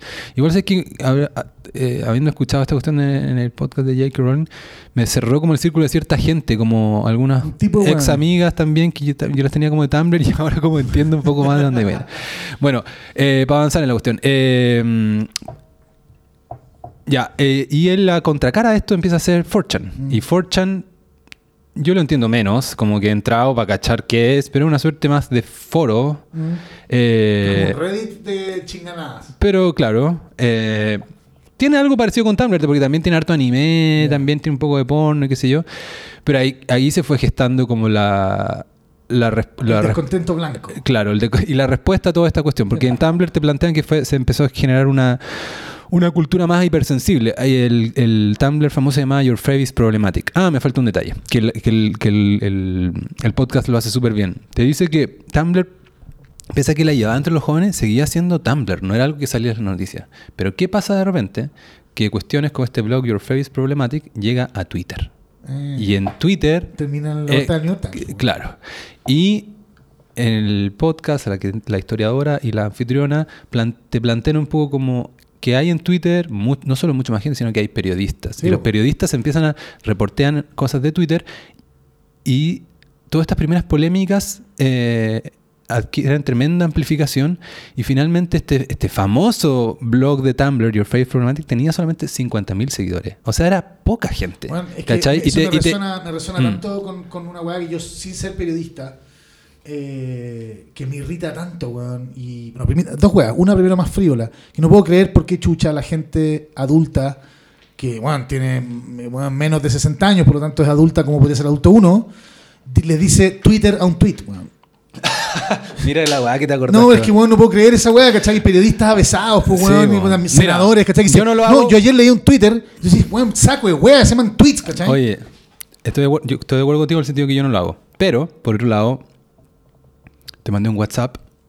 Ah, pero es que siempre se llama es así, pues, es lo mismo. Sí, no, no, pues, claro, no un WhatsApper. bueno, es un punto. Y el otro es la cantidad. O sea, bueno, mira, yo me acuerdo, este es un ejemplo súper eh, valdunguístico. Cuando nosotros estábamos, teníamos podcaster, había un podcast que se llamaba Mediápolis. Podcaster se trataba de poner una weá ortogonal a la radio tradicional y a los medios tradicionales. De eso se trataba, era libre, abierto, cualquier uno podía subir su weá. De hecho, nos metimos una cantidad de problemas frígidos entre podcasteros porque se empezaban a pelar y a pelear y nos pedían que bajáramos el otro podcast. Nosotros diciendo, oye, weón, arréglensela entre ustedes, sáquense la chucha en la plaza, no nos jueguen a nosotros, en fin, bla, bla, bla. Toda esa moral, como los problemas morales iniciales de, de edi- editor, ¿sí? Y de repente un programa que se llama Mediápolis, donde estaban Andrés Azócar, Miguel Paz y la Natalia del Campo, y también, puta, eh, eh, otro weón más que un mítico. Eh, invitan a Pablo Halpern, recién salido de la campaña. El encuestólogo. de- eh, puta que es, weón, jefe del segundo piso de Frey, eh, eh, maestro de, de varias campañas presidenciales, asesor, en fin, y, y es actor además, que eso es bien loco. Bueno, y el weón eh, da y se tira una cuña, me acuerdo, sobre alguna cagada que había quedado en la primera vuelta de Frey, y la weá termina en la portada de la tercera. ¿Cachai? Que para nosotros fue, weón, un momento, estoy hablando del año 2007, weón, ¿cachai? O 2006, una weá así. Y para nosotros fue una tremenda, weón, y monumental hito, ¿cachai? En que un contenido que había ocurrido en Podcaster terminara en mainstream media en la portada de una weá. Claro. Hoy día, el 60% de los titulares del diario son sacados de alguna polémica en Twitter o alguna weá así, y es más. Claro, o en Los periodistas comienzan la entrevista en la radio diciendo, bueno, hoy día ardieron las redes sociales con tal tema. Claro. Y tú decís, conche tu madre, so what, loco. Sí. No, eso hay algo que está. O sea, no- no, Twitter es que no tiene una, selección adversa, bueno, más Sí. bien como, como una, una weá como endogámica, ¿cachai? Que hace que se genere un loop entre los cuatro weones hablando en la weá que después aparece en la tercera, aparece, aparece en 13 Radio y en la tele y la weá se autofagocita. Claro, sí. No, es, es un, un pésimo ciclo. Y acá medio que queda como que, los medios tuvieron como caleta de culpa en este mismo... Seguro. En, la- en can- en cancelaciones finales como la de J.K. Rowling. Bueno, eh, 4chan eh, se hizo conocido en el mundo por el, por el Celebgate. Por el Celebgate. Cuando, se, de, cuando de nuevo voy a citar a Jennifer Ah, eso Lawrence. fue, eso, se- eso fue 4chan. no, fue un hueón que hoy día está Ya. preso, que es que filtró, recordar, so- eh, recordar rápidamente, se logró vulnerar el, el iCloud. Eh, y más encima iCloud funciona muy como la cultura de nombre real. O sea, tú eres Jennifer Lawrence, arroba iCloud.com. claro. Eh, y logró sacar muchas fotos íntimas de celebridades. Y Lo que, lo, lo que me primero hizo, hizo fue publicarlas en que a 4 mí me hizo, me hizo decir, weón, cualquier celular que agarrí hay fotos porno de sí mismo o de la pareja, ¿cachai? Todo el mundo se saca fotos en pelota, loco. Encuentro la zorra. Yo nunca me saco fotos a mí mismo que me puedo matar de vergüenza, pero me encanta sacarle fotos a mi mujer. Cuidado con, tu, con el iCloud. No, weón, yo, todo se borra inmediatamente. Ah, ya. Eh, y bueno, esa fue la, la gente que obviamente conoció 4chan porque corrió a ver la foto mientras du- duraron ahí y porque y también hubo como muy- me acuerdo que yo también estaba trabajando de periodista y como que hice alguna nota de algo de Reddit y dije el canal 4chan de Reddit, no había entendido, pero 4chan es una web independiente y donde al final, claro, los medios tienen- van, a- van teniendo su propia moral, ¿cachai? Como se empieza a juntar cierto tipo de gente y ciertos códigos. Y aquí era el código del troleo, de reírse de los sensibles de Tumblr, de filtrar weas, ¿cachai? O sea, no fue extraño que este tipo por algo las puso ahí y no Claro, las puso, ¿cachai? Era Este era como un basurero. amoral. Claro. La otra weá era, era, como, era como por la puta. Claro, exacto. Eh, mm, y que tiene toda esa weá, por más, por más criticable que sea, igual tiene. Toda esa gente empieza a ser talentosa para hacer estas cosas, sí, ¿cachai? weón, Eh, pichuleo y pichuleo valioso a veces. po, Claro, entonces la- un lado nació la cultura de la corrección política y el otro lado su, su crítica. Bueno, que es notable porque termina Tumblr fagocitado por Yahoo, que básicamente lo termina cerrando, weón, dejando la deriva. Eh, se lo compra por harta plata. Eh, y eh, por otro lado, 4chan se transforma, eh, o no es lo mismo 4chan que. le- la- no es parte de los de los sapos culiados que entraron al Capitolio. No hay, hay unos Sí, weones ya, sí, sí, sí, Ok. po. Sí, po. Que- es, es como que ahí se transforma en una weá Claro. de discusión global como antidemocrática, como Claro, dirían, claro. ¿cachai? Como el, el saco weá ese disfrazado de oso, no sé qué chucha. No, Nine Gag, ese son distintos. Son distintos 4chan que Nine Gag. po, Sí, distinto. Lo que sí es que hay una weá que se llama 8chan ahora. Como 4chan. ahora 8chan. No sé. Vamos, six- 16chan. Claro. Eh, 64chan. Claro, pero, pero ya que tengan esos nombres, te habla, es como una barrera de entrada y te habla que algo se está cocinando y que tú no Sí, cachai. que no no, cachai. entendí ni el código, ni si se dice for, cómo, cómo se De cachai. hecho, todo yo, por ejemplo, weón, me demoré caleta en por la puta de cachar que FAP era FAP. Claro. ¿Y por qué era FAP? ¿Cachai? Por el sonido. Claro, yo veía la weá y ¿qué chuche FAP? Loco, y de repente dice, no, es correrse la paja. ¿Pero cómo? ¿Y de dónde? ¡Uy! ¿Caché? Y En era como, colegio- no, no colegio- enterado nunca la En mi colegio había un weón que le decían puit y lo, lo puso hasta en su polera de fútbol. Y yo también me demoré, pero no tanto, en La cachar que le decían así porque era puit por pajero y puit era el sonido Sí, como weón, de... la eyaculación. La weá increíble. Ya, después de esos dos años de eyaculación volvemos a Witch Ride. Las Ya. onomatopeyas del pene. Claro, bueno, lo recomiendo. A mí, a mí me pareció muy bien lo, hecho. Lo escuché, de- le puse el acelerador, me falta el último capítulo, o sea, llevo seis horas de siete. El, entiendo que el último capítulo eh, es, eh, es de los mejores porque lo voy a escuchar con expectativa porque se hacen cargo de, ya lo vienen haciendo de antes, pero aquí derechamente de la otra parte y las críticas. Yo creo que J.K. Rowling queda muy bien parada, como alguien muy preparada. Sin un Eh, pelo weón. ¿eh? Sí, se- ella le- había leído perfecto todo esto, ella cachaba todo, cachaba lo que se iba a meter y dice, y queda como alguien también como que tiene harto coraje. Dice, ¿qué me importa mi legado? Yo caché esto, venía leyendo hace mucho tiempo, de yo soy feminista toda la vida, reivindica también a las, la- la- las feministas. Eh, entonces eh, me actualicé, leí la contraparte, eh, leí la contraparte, realmente interesada en saber cuál es el otro argumento.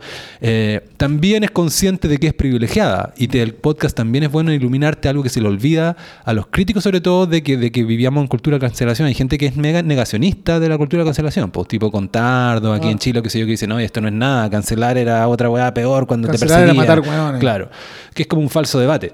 Pero bueno, eh, la podcaster y J.K. Rowling te recuerdan que al final la, la gente que peor lo pasa es la gente anónima o más anónima y te dan harto ejemplo. Gente que lo- pierde su trabajo, no, weón. exacto, no los tengo anotados acá, pero hay una escritora que la, que la defiende después del segundo tweet. Y le echaron la editorial Harper Collins, grande, la echó al otro día. Sí. Porque, No, porque la editorial tenga la si es porque la va del momento, ah, Cagaste. ¿cachai? Cagaste. Eh, No, ahí, ahí esa weá es eh, un crimen, pues, weón. Sí, po. Hay un crimen en esa weá porque además, weón, eh, cuando la persona no tiene privilegio ni tiene una voz central, cancelarla es inoficioso por default, pues, weón. Claro. Es una mariconada. Incluso va, en- va en contra de tus derechos humanos. Sí, Yo creo que cuando una persona es como lo que le pasaba al Condor Roja. ¿Te acordás que en alguna época fue como, weón, ¿sabes qué? ¿Por qué chucha la FIFA le impide trabajar a un weón que no sabe hacer otra weá? El weón fue un asco, sí, pero hay una lo pregunta. suspendieron un- Lo suspendieron por cortarse la weá y por hacer un, un fiasco y claro, un fraude. varios, varios años. Y lo suspendieron, los weón no podía trabajar. Y era arquero, ¿cachai? Es como ser weón fontanero y que no te dejen tocar un tubo, ¿cachai?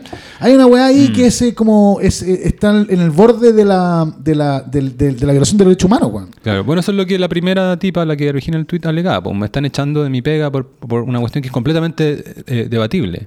Incluso esta tipa, la Maya, no sé cuántito, decía: Sí, quizás estoy equivocado, pero equivocada, pero ¿cómo no voy a poder, cachai, decir lo que pienso? Claro, pues, Sí, que alguien me rectifique por último. Claro. Entonces muestra ese caso anónimo, muestra el de una persona que ahora terminó siendo más conocida, pero era relativamente am- anónima, una, una académica de mm, 20 años en la Universidad de Sussex, una ciudad de Inglaterra que parece que es importante, Sí, que se llama Kathleen Stock y que ella no la echan, pero ella termina renunciando porque le hacen la vida imposible por alinearse con J.K. Rowling. O sea, te muestra un montón de cómo funciona la cultura de cancelación y salgo en Vaso Valdunga de que, que heavy que nosotros nos sentimos un poco parte de eso, pero en verdad en Inglaterra y en Estados Unidos la hueá es mucho más potente. En ¿Cachai? metal, Acá, de hecho- acá, por suerte, la cultura latina, eh, tú lo ves cosas de Argentina, acá en México, nos reímos de esta weá, ¿cachai? bueno. porque De hecho, porque ha, ha pasado por niveles muy chicos, ¿cachai? De, de hecho, el otro día me salió un reel y como no creo en esas weas, porque los reels son lo más parecido a TikTok del mundo y está lleno de caca, pero de un weón que en, en- en Inglaterra decía la cifra de la cantidad de gente que ha sido procesada por hate speech en redes sociales.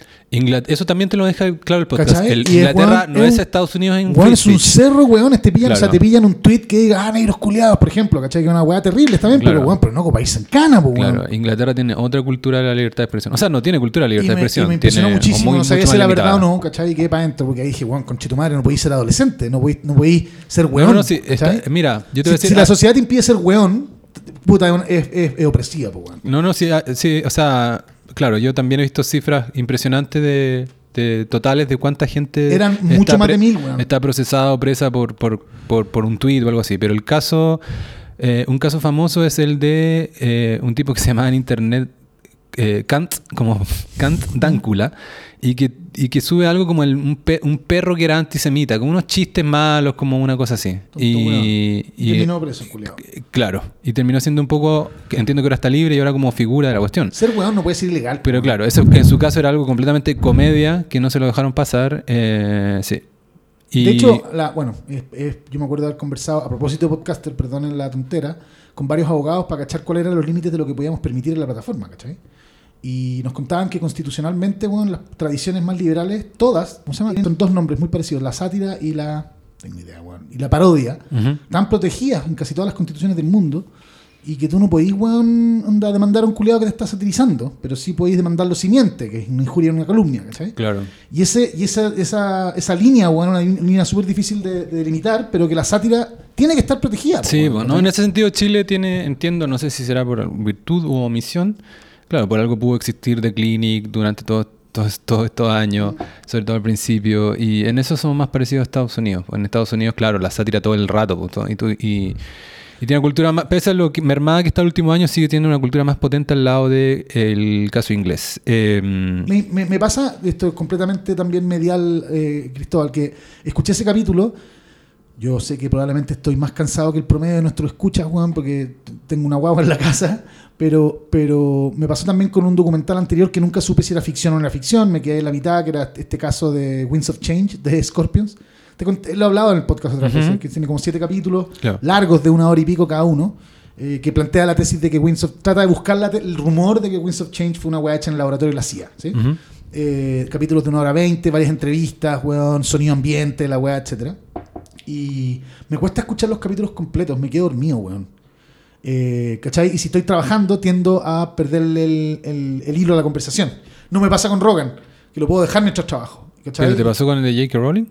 Me pasó que me eché a la cama a leer, a Claro, no, escucharlo porque a las te 8 de la noche. Te avisé ayer, Y si yo lo venía escuchando de antes, claro. Era es, un, es un trabajo Claro, consumirlos. En parte te lo mostré nomás por si queríais cachar el título o No, no, no, si ahí, no me estoy quejando, bueno, al revés estoy diciendo que es un formato que es eh, un formato súper demandante para la escucha. Sí, sí, ese es, sí, bueno, no es para la- Yo a veces tuve que parar de lavar la losa porque no estaba entendiendo algo. Lo conversamos sobre los audiolibros en algún minuto. ¿te Claro, sí, sí, sí, sí, es más demandante, claro, sí, es verdad. Pero tiene su gracia, tiene, tiene en este Mucha caso y gracia, otros tiene, tiene, mucha gracia. te hace, es diferente. Yo creo que esto, esto da para documental, no sé si lo va a terminar pasando en Netflix porque es muy mainstream, pero a esto te- perfectamente alguien lo podría Transformar una película. transformar duda. película en algo mayor y tiene, tienen potencial así de alcanzar mayor audiencia, pese a lo polémico que es, ¿cachai? Porque, porque justo como usa, cómo J.K. Rowling atraviesa los últimos años y todas estas polémicas. Y es muy interesante como ella, como ya adelanté un poco, ella sabía perfecto que esto le podía pasar, sabía perfecto cómo la gente venía, ella se relaciona muy bien con los adolescentes, obviamente por... Por su, Por su por su estilo libro, pero claro. aparte era muy demandarse de correspondencia con gente, era muy de leer otros blogs, ¿cachai? Como me simpatizó todo eso, porque tú decís como la, esta gente buena como rockstar, estado comiendo eh, claro, faisanes y jalando. po, Claro. Incluso habla que se mete a, a Maglenet, esta como gran comunidad online, se pone un nombre cualquiera, eh, dice que lo pensó un poco por, para que no fuera sospechoso, y plantea, una, y plantea una opinión Ya. y la trataron mal. Una opinión completamente normal sobre Harry Potter, Ya. ¿cachai? La trataron mal y la terminaron sacando. La zorra. La zorra. Le Lo encuentro dijeron- la le zorra. como, tú no sabes lo suficiente. La zorra, la zorra, lo creadora encuentro de la la- raja, lo encuentro la raja. De Claro. hecho, me, me- me quedé pegado y por eso lo voy a volver a escuchar y le voy a dar la atención del caso, weón, porque me parece muy interesante que ya estemos llegando a un punto en, en- en la historia de este mundo conectado, que han pasado suficientes años y que ya se puede hacer un poquitito rastrear sociológicamente, históricamente, arqueológicamente, fenómenos que hoy día están latentes en, en- en la vida social, intercambio humano y que están súper mediados por internet, pues, weón, ¿cachai? Anda, y poder entender de dónde vienen y al mismo tiempo como una biografía, weón, eh, eh, eh, interlaza todas esas weas. Oye, antes de pasar a otro tema, quiero decir nomás someramente porque, bueno, esto como tiempo atrás, hace como unos 15 capítulos atrás, tuvimos un, un- hice con Gianfranco un, un capítulo sobre el tema trans. Me acuerdo. Y yo creo que, Y, claro, y fue bien interesante porque él tenía una hija mujer y esa weá también Claro. informaba mucho su yo relación con la weá. creo, eh, yo tengo como una opinión bien clara sobre el tema y yo creo que no es tan diferente a la de mm, J.K. Rowling, que por suerte no se, no se quedan tanto en eso. Pero básicamente mi cuestión es que, eh, que la gente que haga lo que quiera, que se identifique como quiera, eh, pero el sexo biológico existe, Mm. es importante, es una ca- categoría objetiva, es binario, Mm. eh, ya que tengas un criterio para eh, determinar si es binario o no, con eso basta. O sea, no te enredís con cromosomas, con niveles de hormonas. No. Es binario en el sentido de que existen solamente dos gametos, óvulo y esperma. No hay un tercer gameto. Eh, y mm, es lo, es lo único relevante para la poca cosa relevante que queda hoy día para, eh, para las pocas esferas donde estamos, donde todavía dividimos a hombres y mujeres. Mm. Eh, llámese las cárceles, los deportes, eh, refugios de mujeres, eh, divididos por sexo. Algunos colegios incluso. Claro, bueno, de eso vamos a hablar ahora. Eh, entonces, no me parece que el sexo, si bien digo que es binario, existe, es real, no es tan relevante como categoría para aplicarla en un montón de cuestiones y para andar discriminando entre gente, discriminando en el sentido como de como De- de- separar nomás. sí. Eh, pero en esos casos sí, y esos t- casos sí, por suerte están en el podcast porque el, el deporte es algo que ya la gente ha visto. En eso también, cuando te dije el ejemplo de algunos han- se han echado para atrás, algunos Acaba países muy darse, progres. acaba de darse una, como no, no sé si fue el Comité Olímpico. Sí, ya van, van varios comités de deportes grandes, natación, atletismo, que se han echado para atrás, porque todos partieron con esta cuestión, Mm. esta efervescencia, ah, las mujeres siempre no han existido, han sufrido mucho, ah, tú dices que eres mujer trans, ah, tú eres mujer, bienvenida, y al final en la práctica chocan con la realidad. El caso de los deportes evidente, ¿para qué le vamos a dar más, tanto más tiempo? Pero es la desventaja que tienen sí, las sí, mujeres lo contra... hemos conversado mil claro. veces. Eh, entonces, eh, Eh, Es un buen punto, weón. A mí me, me- me tiendo a estar de acuerdo en general. O sea, te- te- perdón, tiendo a estar completamente de acuerdo en que yo veo que hay dos, hay dos sexos o dos géneros, weón, que sí, que es súper claro y es objetivo. Eh, eh, yo en general me pasa que encuentro que, weón, eh, a ver, lo que, lo que me parece preocupante de la ola de esa weá, y no necesariamente de los trans, sino que de lo que aparece desde ahí se generaliza, eh, porque creo que la gente que tenga sensaciones distintas a lo que es, debe ser una weá muy, muy eh, eh, eh, aterradora, como sensación, ¿cachai? Uno dice, ah, este weón se identifica como mina, pero tiene pico. Puta, si es frívola, weá, qué, qué tontera, pero un weón que de verdad cree que es mina y tiene una pichula en la mano debe ser una weá muy, muy extraña y alienante, ¿sí? Pero independiente de eso, creo que lo único que tiene como de peligroso de general- generalización es la idea de que la realidad depende de lo que tú sientes, que encuentro que es muy, muy, muy presente y que viola todo lo que entendemos como racionalidad, weón, toda la lógica cartesiana y lo que entendemos como lo que es medible, trazable, observable y causal en la naturaleza. Eh, Incluso porque decir- se lo meten en el culo, Claro. porque ¿cachai? Es decir, que no incluso puedo- decir que tú te sientes mujer no tiene lógica. ¿Cómo, cómo sabes que lo que es No, no, no, estoy una de mujer? acuerdo, estoy de acuerdo, estoy pensando solamente en, en- Claro. en- independiente de que uno lo considere lógico, ilógico, racional, o si es que uno lo asocia con una enfermedad mental, independiente de eso, estoy diciendo la sensación de confusión con esa weá. Real, si tú verdad, es como weón, cuando es como cuando el- tú me decís, puta weón, es que la depresión, loco, la gente que está deprimida no ve el futuro, no puede ver el futuro. Yo estaba pasado por ahí lo que tenía un manto negro frente de tu ojo, y hasta que no te medicáis, seguís con la weá ahí. Ya, dicho eso, esa es una sensación de desbalance químico, la weá que sea. Independiente de cómo se produzca, se siente, es real, weón. Tú la sentís Sí, en sí, tu sistema cognitivo. Sentir en tu sistema cognitivo de manera real de que tú estás desplazado de género debe ser una weá aterradora. Sí, esa es la disforia de Aterradora, género. po. Aterradora, que, a veces, ser, que, a- que veces cuando como se puso tan libre de como identifícate como quieras, se olvida que esa es la raíz del tema y eso sí está más cuantificado y nunca va a haber un porcentaje tan grande porque al final es como un fenómeno medio biológico al final. Sí. De Pero que- a eso me de- refiero, que eso es lo que me- claro. la única weá que me, o sea, la De única de que me género preocupa en es estrés porque sentir estrés y angustia porque tú no porque tú no te, no te sientes tú sientes que eres del otro género. Claro, Eso, esa claro. weá debe ser una weá Yo- muy angustiante. Sí. Hazlo que, eh, que, la, que, que la, que la resuelva de la manera que quiera. En algunos casos hay. Sí. gente que, que encuentra que es necesario transicionar, que transicione. Y yo, por una cosa de, de cortesía y modales, haré e insto a otros que hagan de que, de que si, si se llamabas Daniel y ahora eres Daniela, no tengo problema, pero no voy a participar, y eso me parece un poco infantilista del mundo de hoy día, que por suerte se está matizando por estas cosas que hemos dicho últimamente, de, de pretender de que son lo mismo, que una mujer trans es igual que una mujer o que un hombre trans es igual que un hombre, eh, porque no lo son. Pues hay un poco de, ¿qué te digo lo que es? Eh, infantiliza al trans finalmente, decirle como tratarlo un poco como niño, ¿cachai? Incluso ya cuando eres un trans adulto, de, pretendamos de que tú eres Kathleen Jenner y eres igual a la mujer de al lado, Preten- ¿cachai? Pretendamos. En el fondo no me hagas no me obligues de participar la fantasía que tú tienes de ti mismo. Yo puedo ser polite, puedo usar el género que tú Que tú me digas, pidas. y te digo ella o él o el nombre que quieras, pero lo otro, ¿cachai? En eso yo no voy a ceder porque...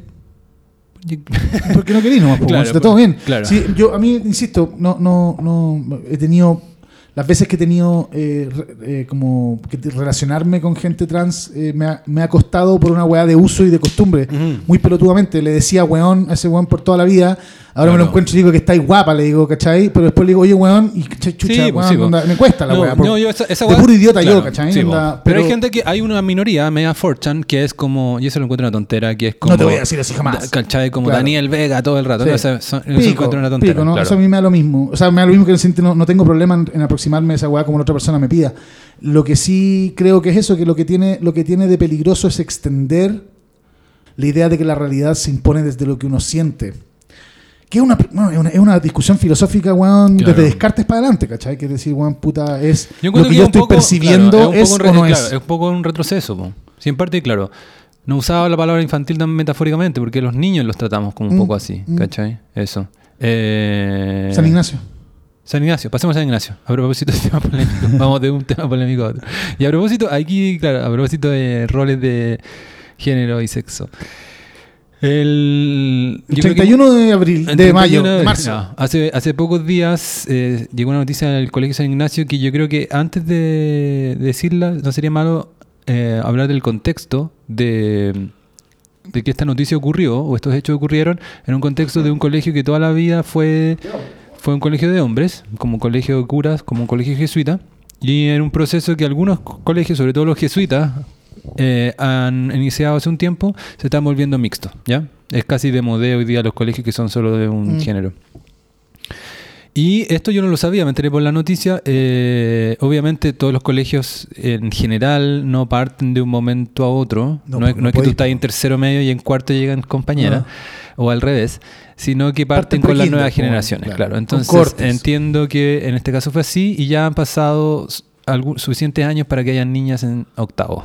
Séptimo y Ah. octavo son las protagonistas de esta noticia. Entonces, ¿qué pasa? Que los, en la media entera hay puros hombres. Y de, y de octavo hacia abajo es mixto. Y la noticia es, a mí me llegó álgida al tiro por unos amigos de WhatsApp, al tiro como, incluso Andrés, sabes que había una, había una no- sé que no es un medio muy serio, pero el desconcierto tituló con, usando la palabra la manada, que todos Uh, sabemos la carga que tiene. La manada del San Ignacio. Y luego encontré también a Bofem, que no, no, no, no independiente de la, de la simpatía o no que alguien pueda tener, que la Asociación de Abogadas Feministas también en su declaración utiliza la manada de alumnos. Me parece una irresponsabilidad tremenda, Heavy, claro, porque todos sabemos lo que es la- el concepto o sea, de manada es la cuestión de España. que queda una cagada en un colegio a una violación de cinco hueonas a una mina en un carrete. La noticia era en que, que, uno, que en el contexto de, unas, de un grupo de mujeres de séptimo y octavo protestando por algo no ¿Qué? relacionado con los alumnos ni con el acoso, sino con protestando, pero sí con quizás con los roles de género, de que habían reglas muy estrictas de los uniformes. Y que Eh, no se aplicaban a los hombres. O sea, ¿cachai? Eso, era, No, la- eh, las buenas venían weando con- eh, y viceversa, venían, venían toreándose mutuamente, eh, hombres y mujeres en el colegio por este tema. Yo no lo entendía, sí, quizás me equivoqué. Yo entendí como que el di- era un día de jeans, cierto día era el día del jeans y polera, Jeans y, la- Day. y las mujeres encontraban que eso era eso para los hombres está bien, pero para ellas no. No, Así no, lo no, entendí yo, quizás me equivoco. Lo que, lo que, eh, eh, te corrijo, Cristóbal. Ya, yo que, corríjame. yo que tengo redes weón, muy altas en los jesuitas. Mira. Nah, weón, eh, la weá fue así. Tengo un hermano que tiene sus hijos en la enseñanza. Eh, la weá es Jeans Day y las minas pidieron. Las minas venían hueveando, o sea, no es que hueveando, venían. Había un debate interno al colegio sobre weón, que todos los temas de decoro y de vestimenta, etcétera, eran más estrictos para ellas que para los hombres. Y, y había una tensión de género natural en, los, en la comunidad de apoderados y en el colegio. De hecho, había una rectora del colegio, mujer, eh, puta, de este colegio que estaba moldando sus prácticas, pues, weón. o sea, yo me acuerdo, estuve en colegio de hombres, la weá, yo vivía una mocha tras otra, weón. La weá era una, era un- era una cárcel, el- eh, divertida, pero cárcel al fin, en el sentido de que imperaba un ánimo muy, muy, muy testos- testosterónico, ¿sí? Sí, yo te puedo hablar, te puedo dar la lata de eso después. Yo soy de un colegio muy parecido en otra ciudad nomás. Bueno, y, y- entonces la llegada de las mujeres ha ido cambiando la cultura del, del- del colegio y eso ha generado ciertas tensiones que me parece que son naturales y esperables. Y básicamente a partir de esta weá, las pendejas Jeans Day dicen que no venir con short. Que me imagino que son esos shorts que no le tenéis la mitad Ya, de la raja pero es lo que te decía yo entonces, po. Ellas, ellas. No, pues weón, no es lo mismo. No, no, pero en el fondo ellas, el, el, el- ellas eran ellas las que no le acomodaba las reglas del, del día de ropa de color, del jeans day. Sí, sí, sí, pero claro. lo que, tú hiciste, lo que tú dijiste es que el Jeans Day no les acomodaba a ellas. No, no es el Jeans Day, es como querían venir para el Jeans Claro, Day. pero me refería a eso. ah, Me pero está- estaba claro. mal referido, Cristóbal. Por eso te estoy corrigiendo. Vamos a aplicar la misma regla estricta. No, pero entonces por los shorts, entonces le dicen, no, weón, puta, ¿verdad? entonces se arma una pequeña protesta. Las menas van con peto y con no sé qué chucha. Claro, a- p- protesta contra el colegio, contra Claro. la regla. De hecho, se reúnen con la rectora ese día. ¿Cachai? Anda para, porque frente a esta protesta se reúnen con la rectora, expresan esta weá y la rectora les deja, les deja eh, eh, protestar, digamos, ¿cachai? Anda como parte del- de los derechos que tienen como alumnos.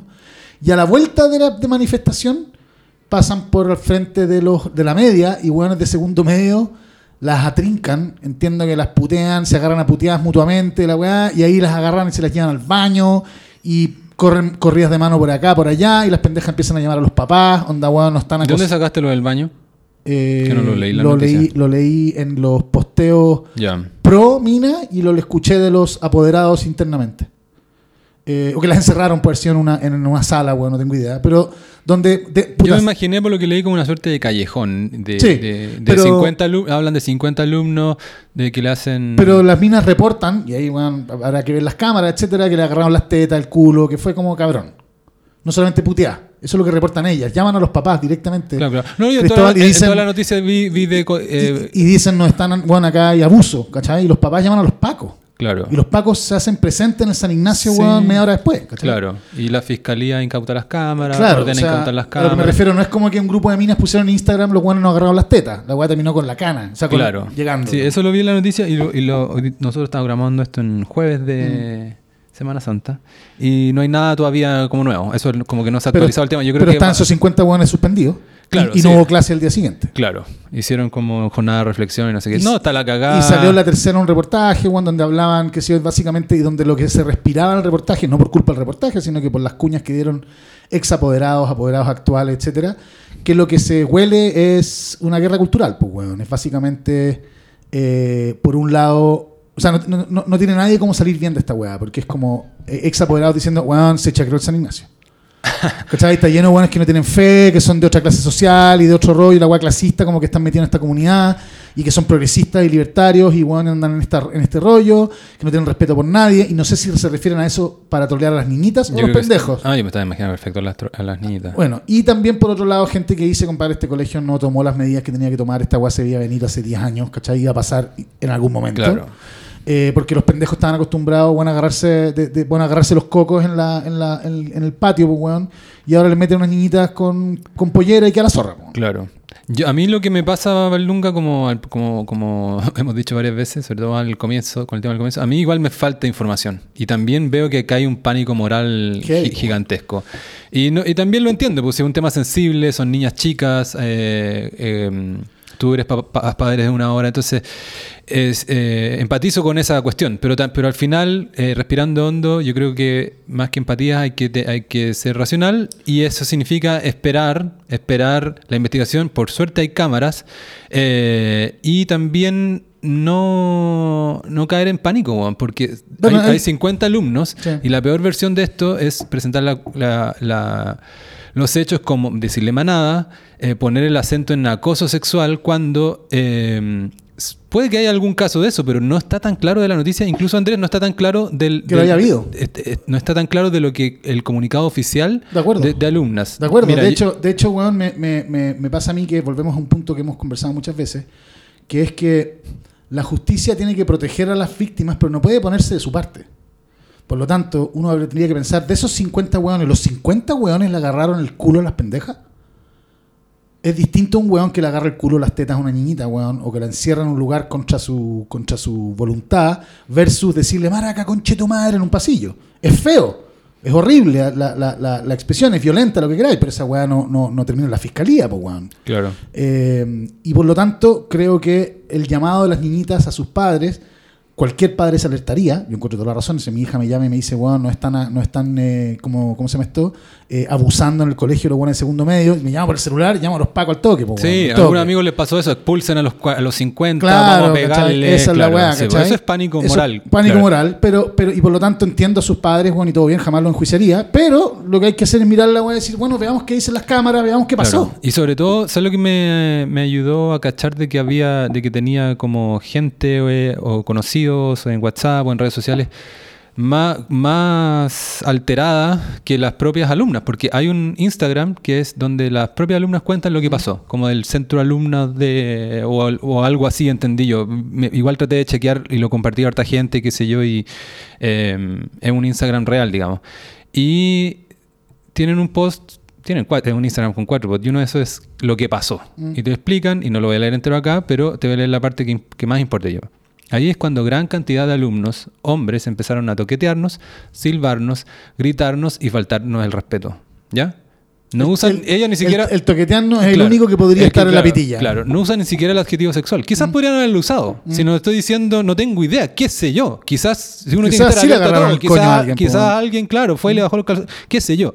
Pero al menos eso me dice que aquí es, es, es- No se sabe qué pasó. no se sabe qué pasó y aquí el matiz es importante. Yo habiendo estado en colegio, entiendo perfecto esos tipos de segundo medio de un colegio similar. De hecho, cuando, nos, cuando nosotros nos tocaba venir a Santiago por deporte o encuentro, que sé yo, alguna vez me tocó ir al San Ignacio del Bosque. Obviamente sentí mucha envidia porque eran- su instalación es mucho mejor que el, Son que el San Javier de Puerto Montt. Pese a que ahora el San Javier de Puerto Montt, una vez que me fui, cambió y... No, no tiene nada que envidiar en instalaciones ahora. Pero cuando yo estaba, no era, no era tan pro como el San Ignacio, el bosque. Eh, uno, en estas turbas de 50, nosotros hicimos lo mismo con otros compañeros, ¿cachai? Y a Ah, veces. obvio, y, a veces- sacamos y- la y- y este chucha. percent- y en esta cuestión de turba hay diferentes niveles de responsabilidad. A alguien quizás le parece como muy exquisito andar separando, pero puta, es lo que hay que hacer. De repente hay alguien que se rió nomás, de repente hay otro que, Es que, por pateó al de abajo, hay otro que, que, le escupió, hay otro que entendió que era en humor, Pero y hay otro, claro. ¿cómo chucha no hace? O sea, no, Claro. que, chup, que la chupen los buenos que dicen que son exquisitos, porque Sí, las po. consecuencias para ellas y para ellos pueden ser de quedar estigmatizados para siempre, Obvio, perder su escolaridad claro. o terminar en cana, weón. Sí, no, pero, pero claro, no, si yo sé, no, me imagino que perfecto que tú lo entiendes, pero me parece bueno hablarlo porque hay gente que se le olvida esto. Sí, Eso es lo que hace la situación de pánico. De acuerdo, uno de deja de, pensar y uno quiere, y que, que, ¿cachai? Como el castigo más alto cuando todavía ni siquiera sabes. Muy investigación, bien, weón. Claro, ¿qué pasó? A mí me, me- independiente de lo- de- del, del juicio que uno pueda tener sobre los hechos ocurridos y, y sobre las voces que han aparecido, que me parece que son siempre un debate interesante, pero es más coyuntural.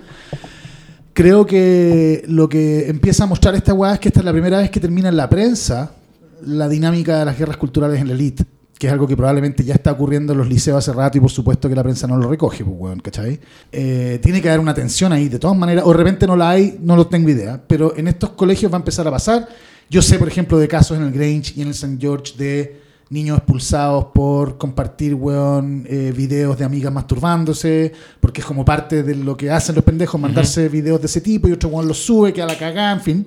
Eh, pero esas weón no terminan en la prensa, están, son como pequeños rumores de la elite que se autoprotege. Claro. Esta es la primera vez que hay un caso que termina, weón, en la tercera PM y con. ¿Por qué? Y era obvio que iba a generar un zorral, porque siempre es como. Voy a decir un caso de mierda, pero es como. Es como lo que le pasó a Chile con esa niñita que se murió en el sudeste asiático, con su marido, ¿cachai? Que creo, creo que fue el tsunami. Ujú. Que, bueno, lamentable, una weá atroz, monstruosa, que puta que te hay un de miel y te llega un tsunami, me parece terrible. Pero en Chile hubo luto nacional cuando, weón, mueren mujeres, weón, violadas eh, y gente joven en las poblaciones todos los días, ¿cachai? Eh, eso tiene que ver con cómo los medios empaquetan la weá y cómo las cosas de la elite terminan resonando también mucho a nivel nacional cuando son pequeños ejemplos, ¿cachai? Lo que es interesante, creo yo, es de que es la primera vez que vemos de un colegio LICE donde pasan estas cosas o donde se reporta a nivel de mainstream de, ese, de eso que pasó. Eh, y vamos a empezar a verlo cada vez más. Yo encuentro interesante e intrigante la noticia. Me parece todo un poco raro también. Como que la. Creo que. Algún momento esto va a tener una explicación más coherente. Yo creo que Porque me- suena. Porque también. Los, no entiendo muy bien con qué estaban molestos los alumnos. Porque si esto fuera una situación de acoso. es como es raro el momento. No, está- yo entiendo que, insisto, lo que, lo que yo he logrado reportear, pues bueno, lo que, lo que he cachado Claro. conversando con gente del colegio es de que aquí había un beef histórico entre las pendejas de la básica y los buenos de media. Claro. Había una tensión ahí Claro. de, de- de orangutanes Claro. contra princesas. Sí, y sobre todo ser unas tipas como a propósito, como era un poco J.K. Rowling ella cuando joven, como activista feminista. Era Claro. alguien que como no se protesta por eso. Yo siento un- claro que siento empatía con eso, porque yo me acuerdo que en, en mi colegio, eh, así como tengo miles de ejemplos de, de, de horda y cuestiones así, yo creo que peores que este, ya podemos decir. Es difícil comparar cuestiones y yo sé que la cuestión sexual se, para Es alguna gente cambia claro. todo, pero yo te puedo decir, y, y quizás tú también, si no, no, no, un Yo mundo tan a- ajeno de, de, de, todo tipo en un colegio de hombres son brutales, los tratos Weón, de hombre brutal, entre Y hombre. también vi en, Y no es en- divertido, En, grupos ¿cachai? scout, weón, también weas Claro. sexuales muy cabronas. Claro. eh, se me fue la onda. Ah, no, que, que, que- que yo- bueno, que decía que son, son orangutanes contra princesas y ese es un beef que estaba ahí andando. Eh, y yo creo, mi tesis, mi tesis es de que esta weá históricamente, o sea, probablemente los medios la habrían apagado, digamos. Habría, esto no habría pasado de los WhatsApp de la elite y de, y de, y de Instagram y quizás se habría filtrado en medios como, como el desconcierto, alguna weá así. Pero el mainstream cuando lo empieza a tomar es porque deben haber dos bandos en el colegio con poder y posición política. Claro. Ahí hay de todas Mira, maneras alguien llamando a la tercera y diciendo, oye, weón, queremos espacio para esta weá, ¿cachai? Onda, Claro. quiero que le hagan follow-up, y otros en el, en el- en el- en el Tele 13 Radio, y otros por allá, etcétera. Y que son bandos, weón, son bandos de guerras culturales, pues, weón. Mm. Claro. Eh, puede ser la O sea, tiene que si haber un grupo de apoderados que dice, pendejas culiadas se lo buscaron, y otros weones que dicen, Claro. esta weá no pueden Ahora, tocar a mi hija. Ojo que puede estar mezclado. Piensa que los, los primeros gente que pone en el en estos colegios eh, son los propios apoderados, o, sea, perdón, o la gente que tiene historia en el colegio que dice, al fin puedo poner a mi hijo, a mi hija acá, no tengo por qué llevarlo a la Villa María o a la Inmaculada o donde sea, ¿cachai? Entonces también están mezclados, no es que sean como gente nueva con gente No, vieja. pues, bueno, para nada. Y, eh, pero es- tiene miles de aristas esta cuestión, muy interesante encuentro yo. También Ahí- tiene de- ahí la arista Fa- de- Fábula debería estar trabajando porque aquí sí, aquí sí Aquí tiene una, la jauría. Aquí tiene una hueá, claro, Sí. y verdadera y con muchos matices. Yo- Eh, yo, una weá que, y de las que yo he pecado, porque lo he visto, así súper claramente lo he visto, weón, en mi propia vida, es eh, que muchos de nosotros tienen a sus hijos en colegios de iglesia sin tener una puta gota de fe. Y por tanto no participando realmente de letos del colegio. ujú. Eh, y si esa weá es, si tenéis weón, dos tercios de cada curso o la mitad de cada curso en esa, se va a producir un problema cultural dentro del colegio, sí o sí. Sí o sí. Y para mí está el problema obvio, pues, weón, de que es hombres y mujeres, pues, weón. Bueno, Eso- es- ese es problema que- obvio y la gente como que se hace un poco en la lesa con eso.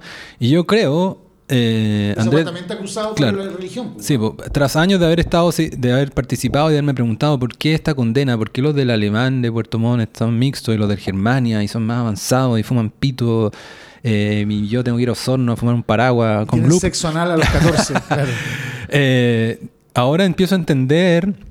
No estoy seguro si, si me pasé completamente por el otro lado, pero me da, pero no, no, me, no, me, no me parece tan ajeno un colegio solo de hombres Bueno, so- yo- y solo de mujeres. Eh, yo creo que hasta aquí tenía argumento para ambos casos. O sea, al final, si tú eres un, un padre y no tenés tiempo para el nuance y qué pasó, y quién, pero tu hija se sintió como el pico, tú decís, bueno, mina, chao. O sea, como la- protégete. eh, vamos, a- vamos a tener un eh, Bueno, o, yo quizá el Villa María Yo había escuchado, no, no, no, Villa Ah, María no. El- eh, yo, yo he escuchado dos cosas ahí. He escuchado de weones más liberales y como más cabezones que te dicen, weón, ¿sabéis que hay evidencia de que las mujeres eh, performan mejor y florecen mejor en colegios de mina? Y los hombres también, po. Lo- ¿cachai? Hay Sí, po. evidencia sobre eso, que la separación es buena desde el punto de vista de la performance cognitiva de cada weón. Claro. Eh, pero también hay evidencia de que son weones más como weón que tienen una relación con los otros que es distinta eh, y es menos orgánica. Claro. Eso está pro- comprobado. Sí, nosotros sabíamos Sí, eso. eh, y, por- y- y también he visto mucho, lo he visto, y eso sí que es machismo, pero de tomo y lomo, po, weón, es hijo en colegio mixto, hija en colegio de mina. Esa weón es machismo all the way down, weón. Claro. Eh, quizás yo Eso termino haciendo mucho. algo así.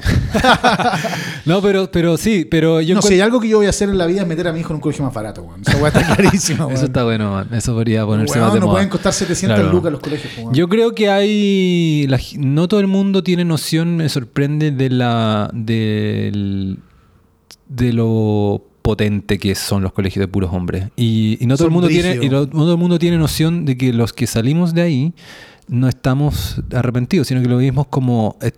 Eh, hay distintas opiniones, pero en general, me pasa, veo que mis compañeros también, sienten cierto orgullo de, esta- de la suerte de, de- de haber pasado, como Sí. de, volverse más De haber- resistente y, no cuero chancho eso, y todo sino eso. que de no haber tenido, eh, porque también pasa al revés, pues, pasa lo mismo que le pasa a las minas, es tener los ojos del sexo opuesto en el patio te permite que vos veáis como una mina se saca la concha de su madre en jumper y te caguéis de la risa porque es igual que tú. Claro. ¿sí? Y sepáis que las minas también se tiran peos, pues, ¿cachai?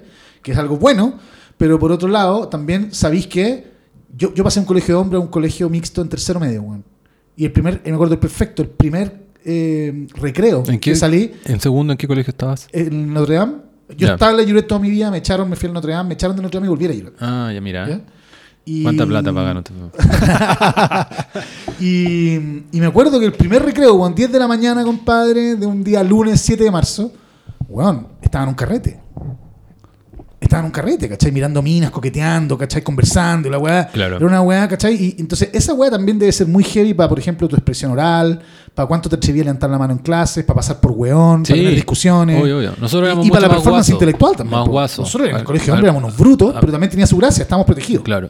Y los hombres tenemos esto que, nos, que crecemos eh, como muy, muy competitivamente, desafiándonos. Y cierta cuota de bullying también puede hacerte bien, ¿cachai? Ah, sí. Te puede hacer más resistente, y sé yo. Obviamente una cuestión... O de- más que resistente, yo creo que el problema no tiene que ver como con el toughness, así como, como, como los- las nueve semanas de los Marines. Que yo siempre me ha parecido tan sexy la weá, como decir, weón, me encantaría hacer el servicio militar para ver cuánto puedo llegar a dar.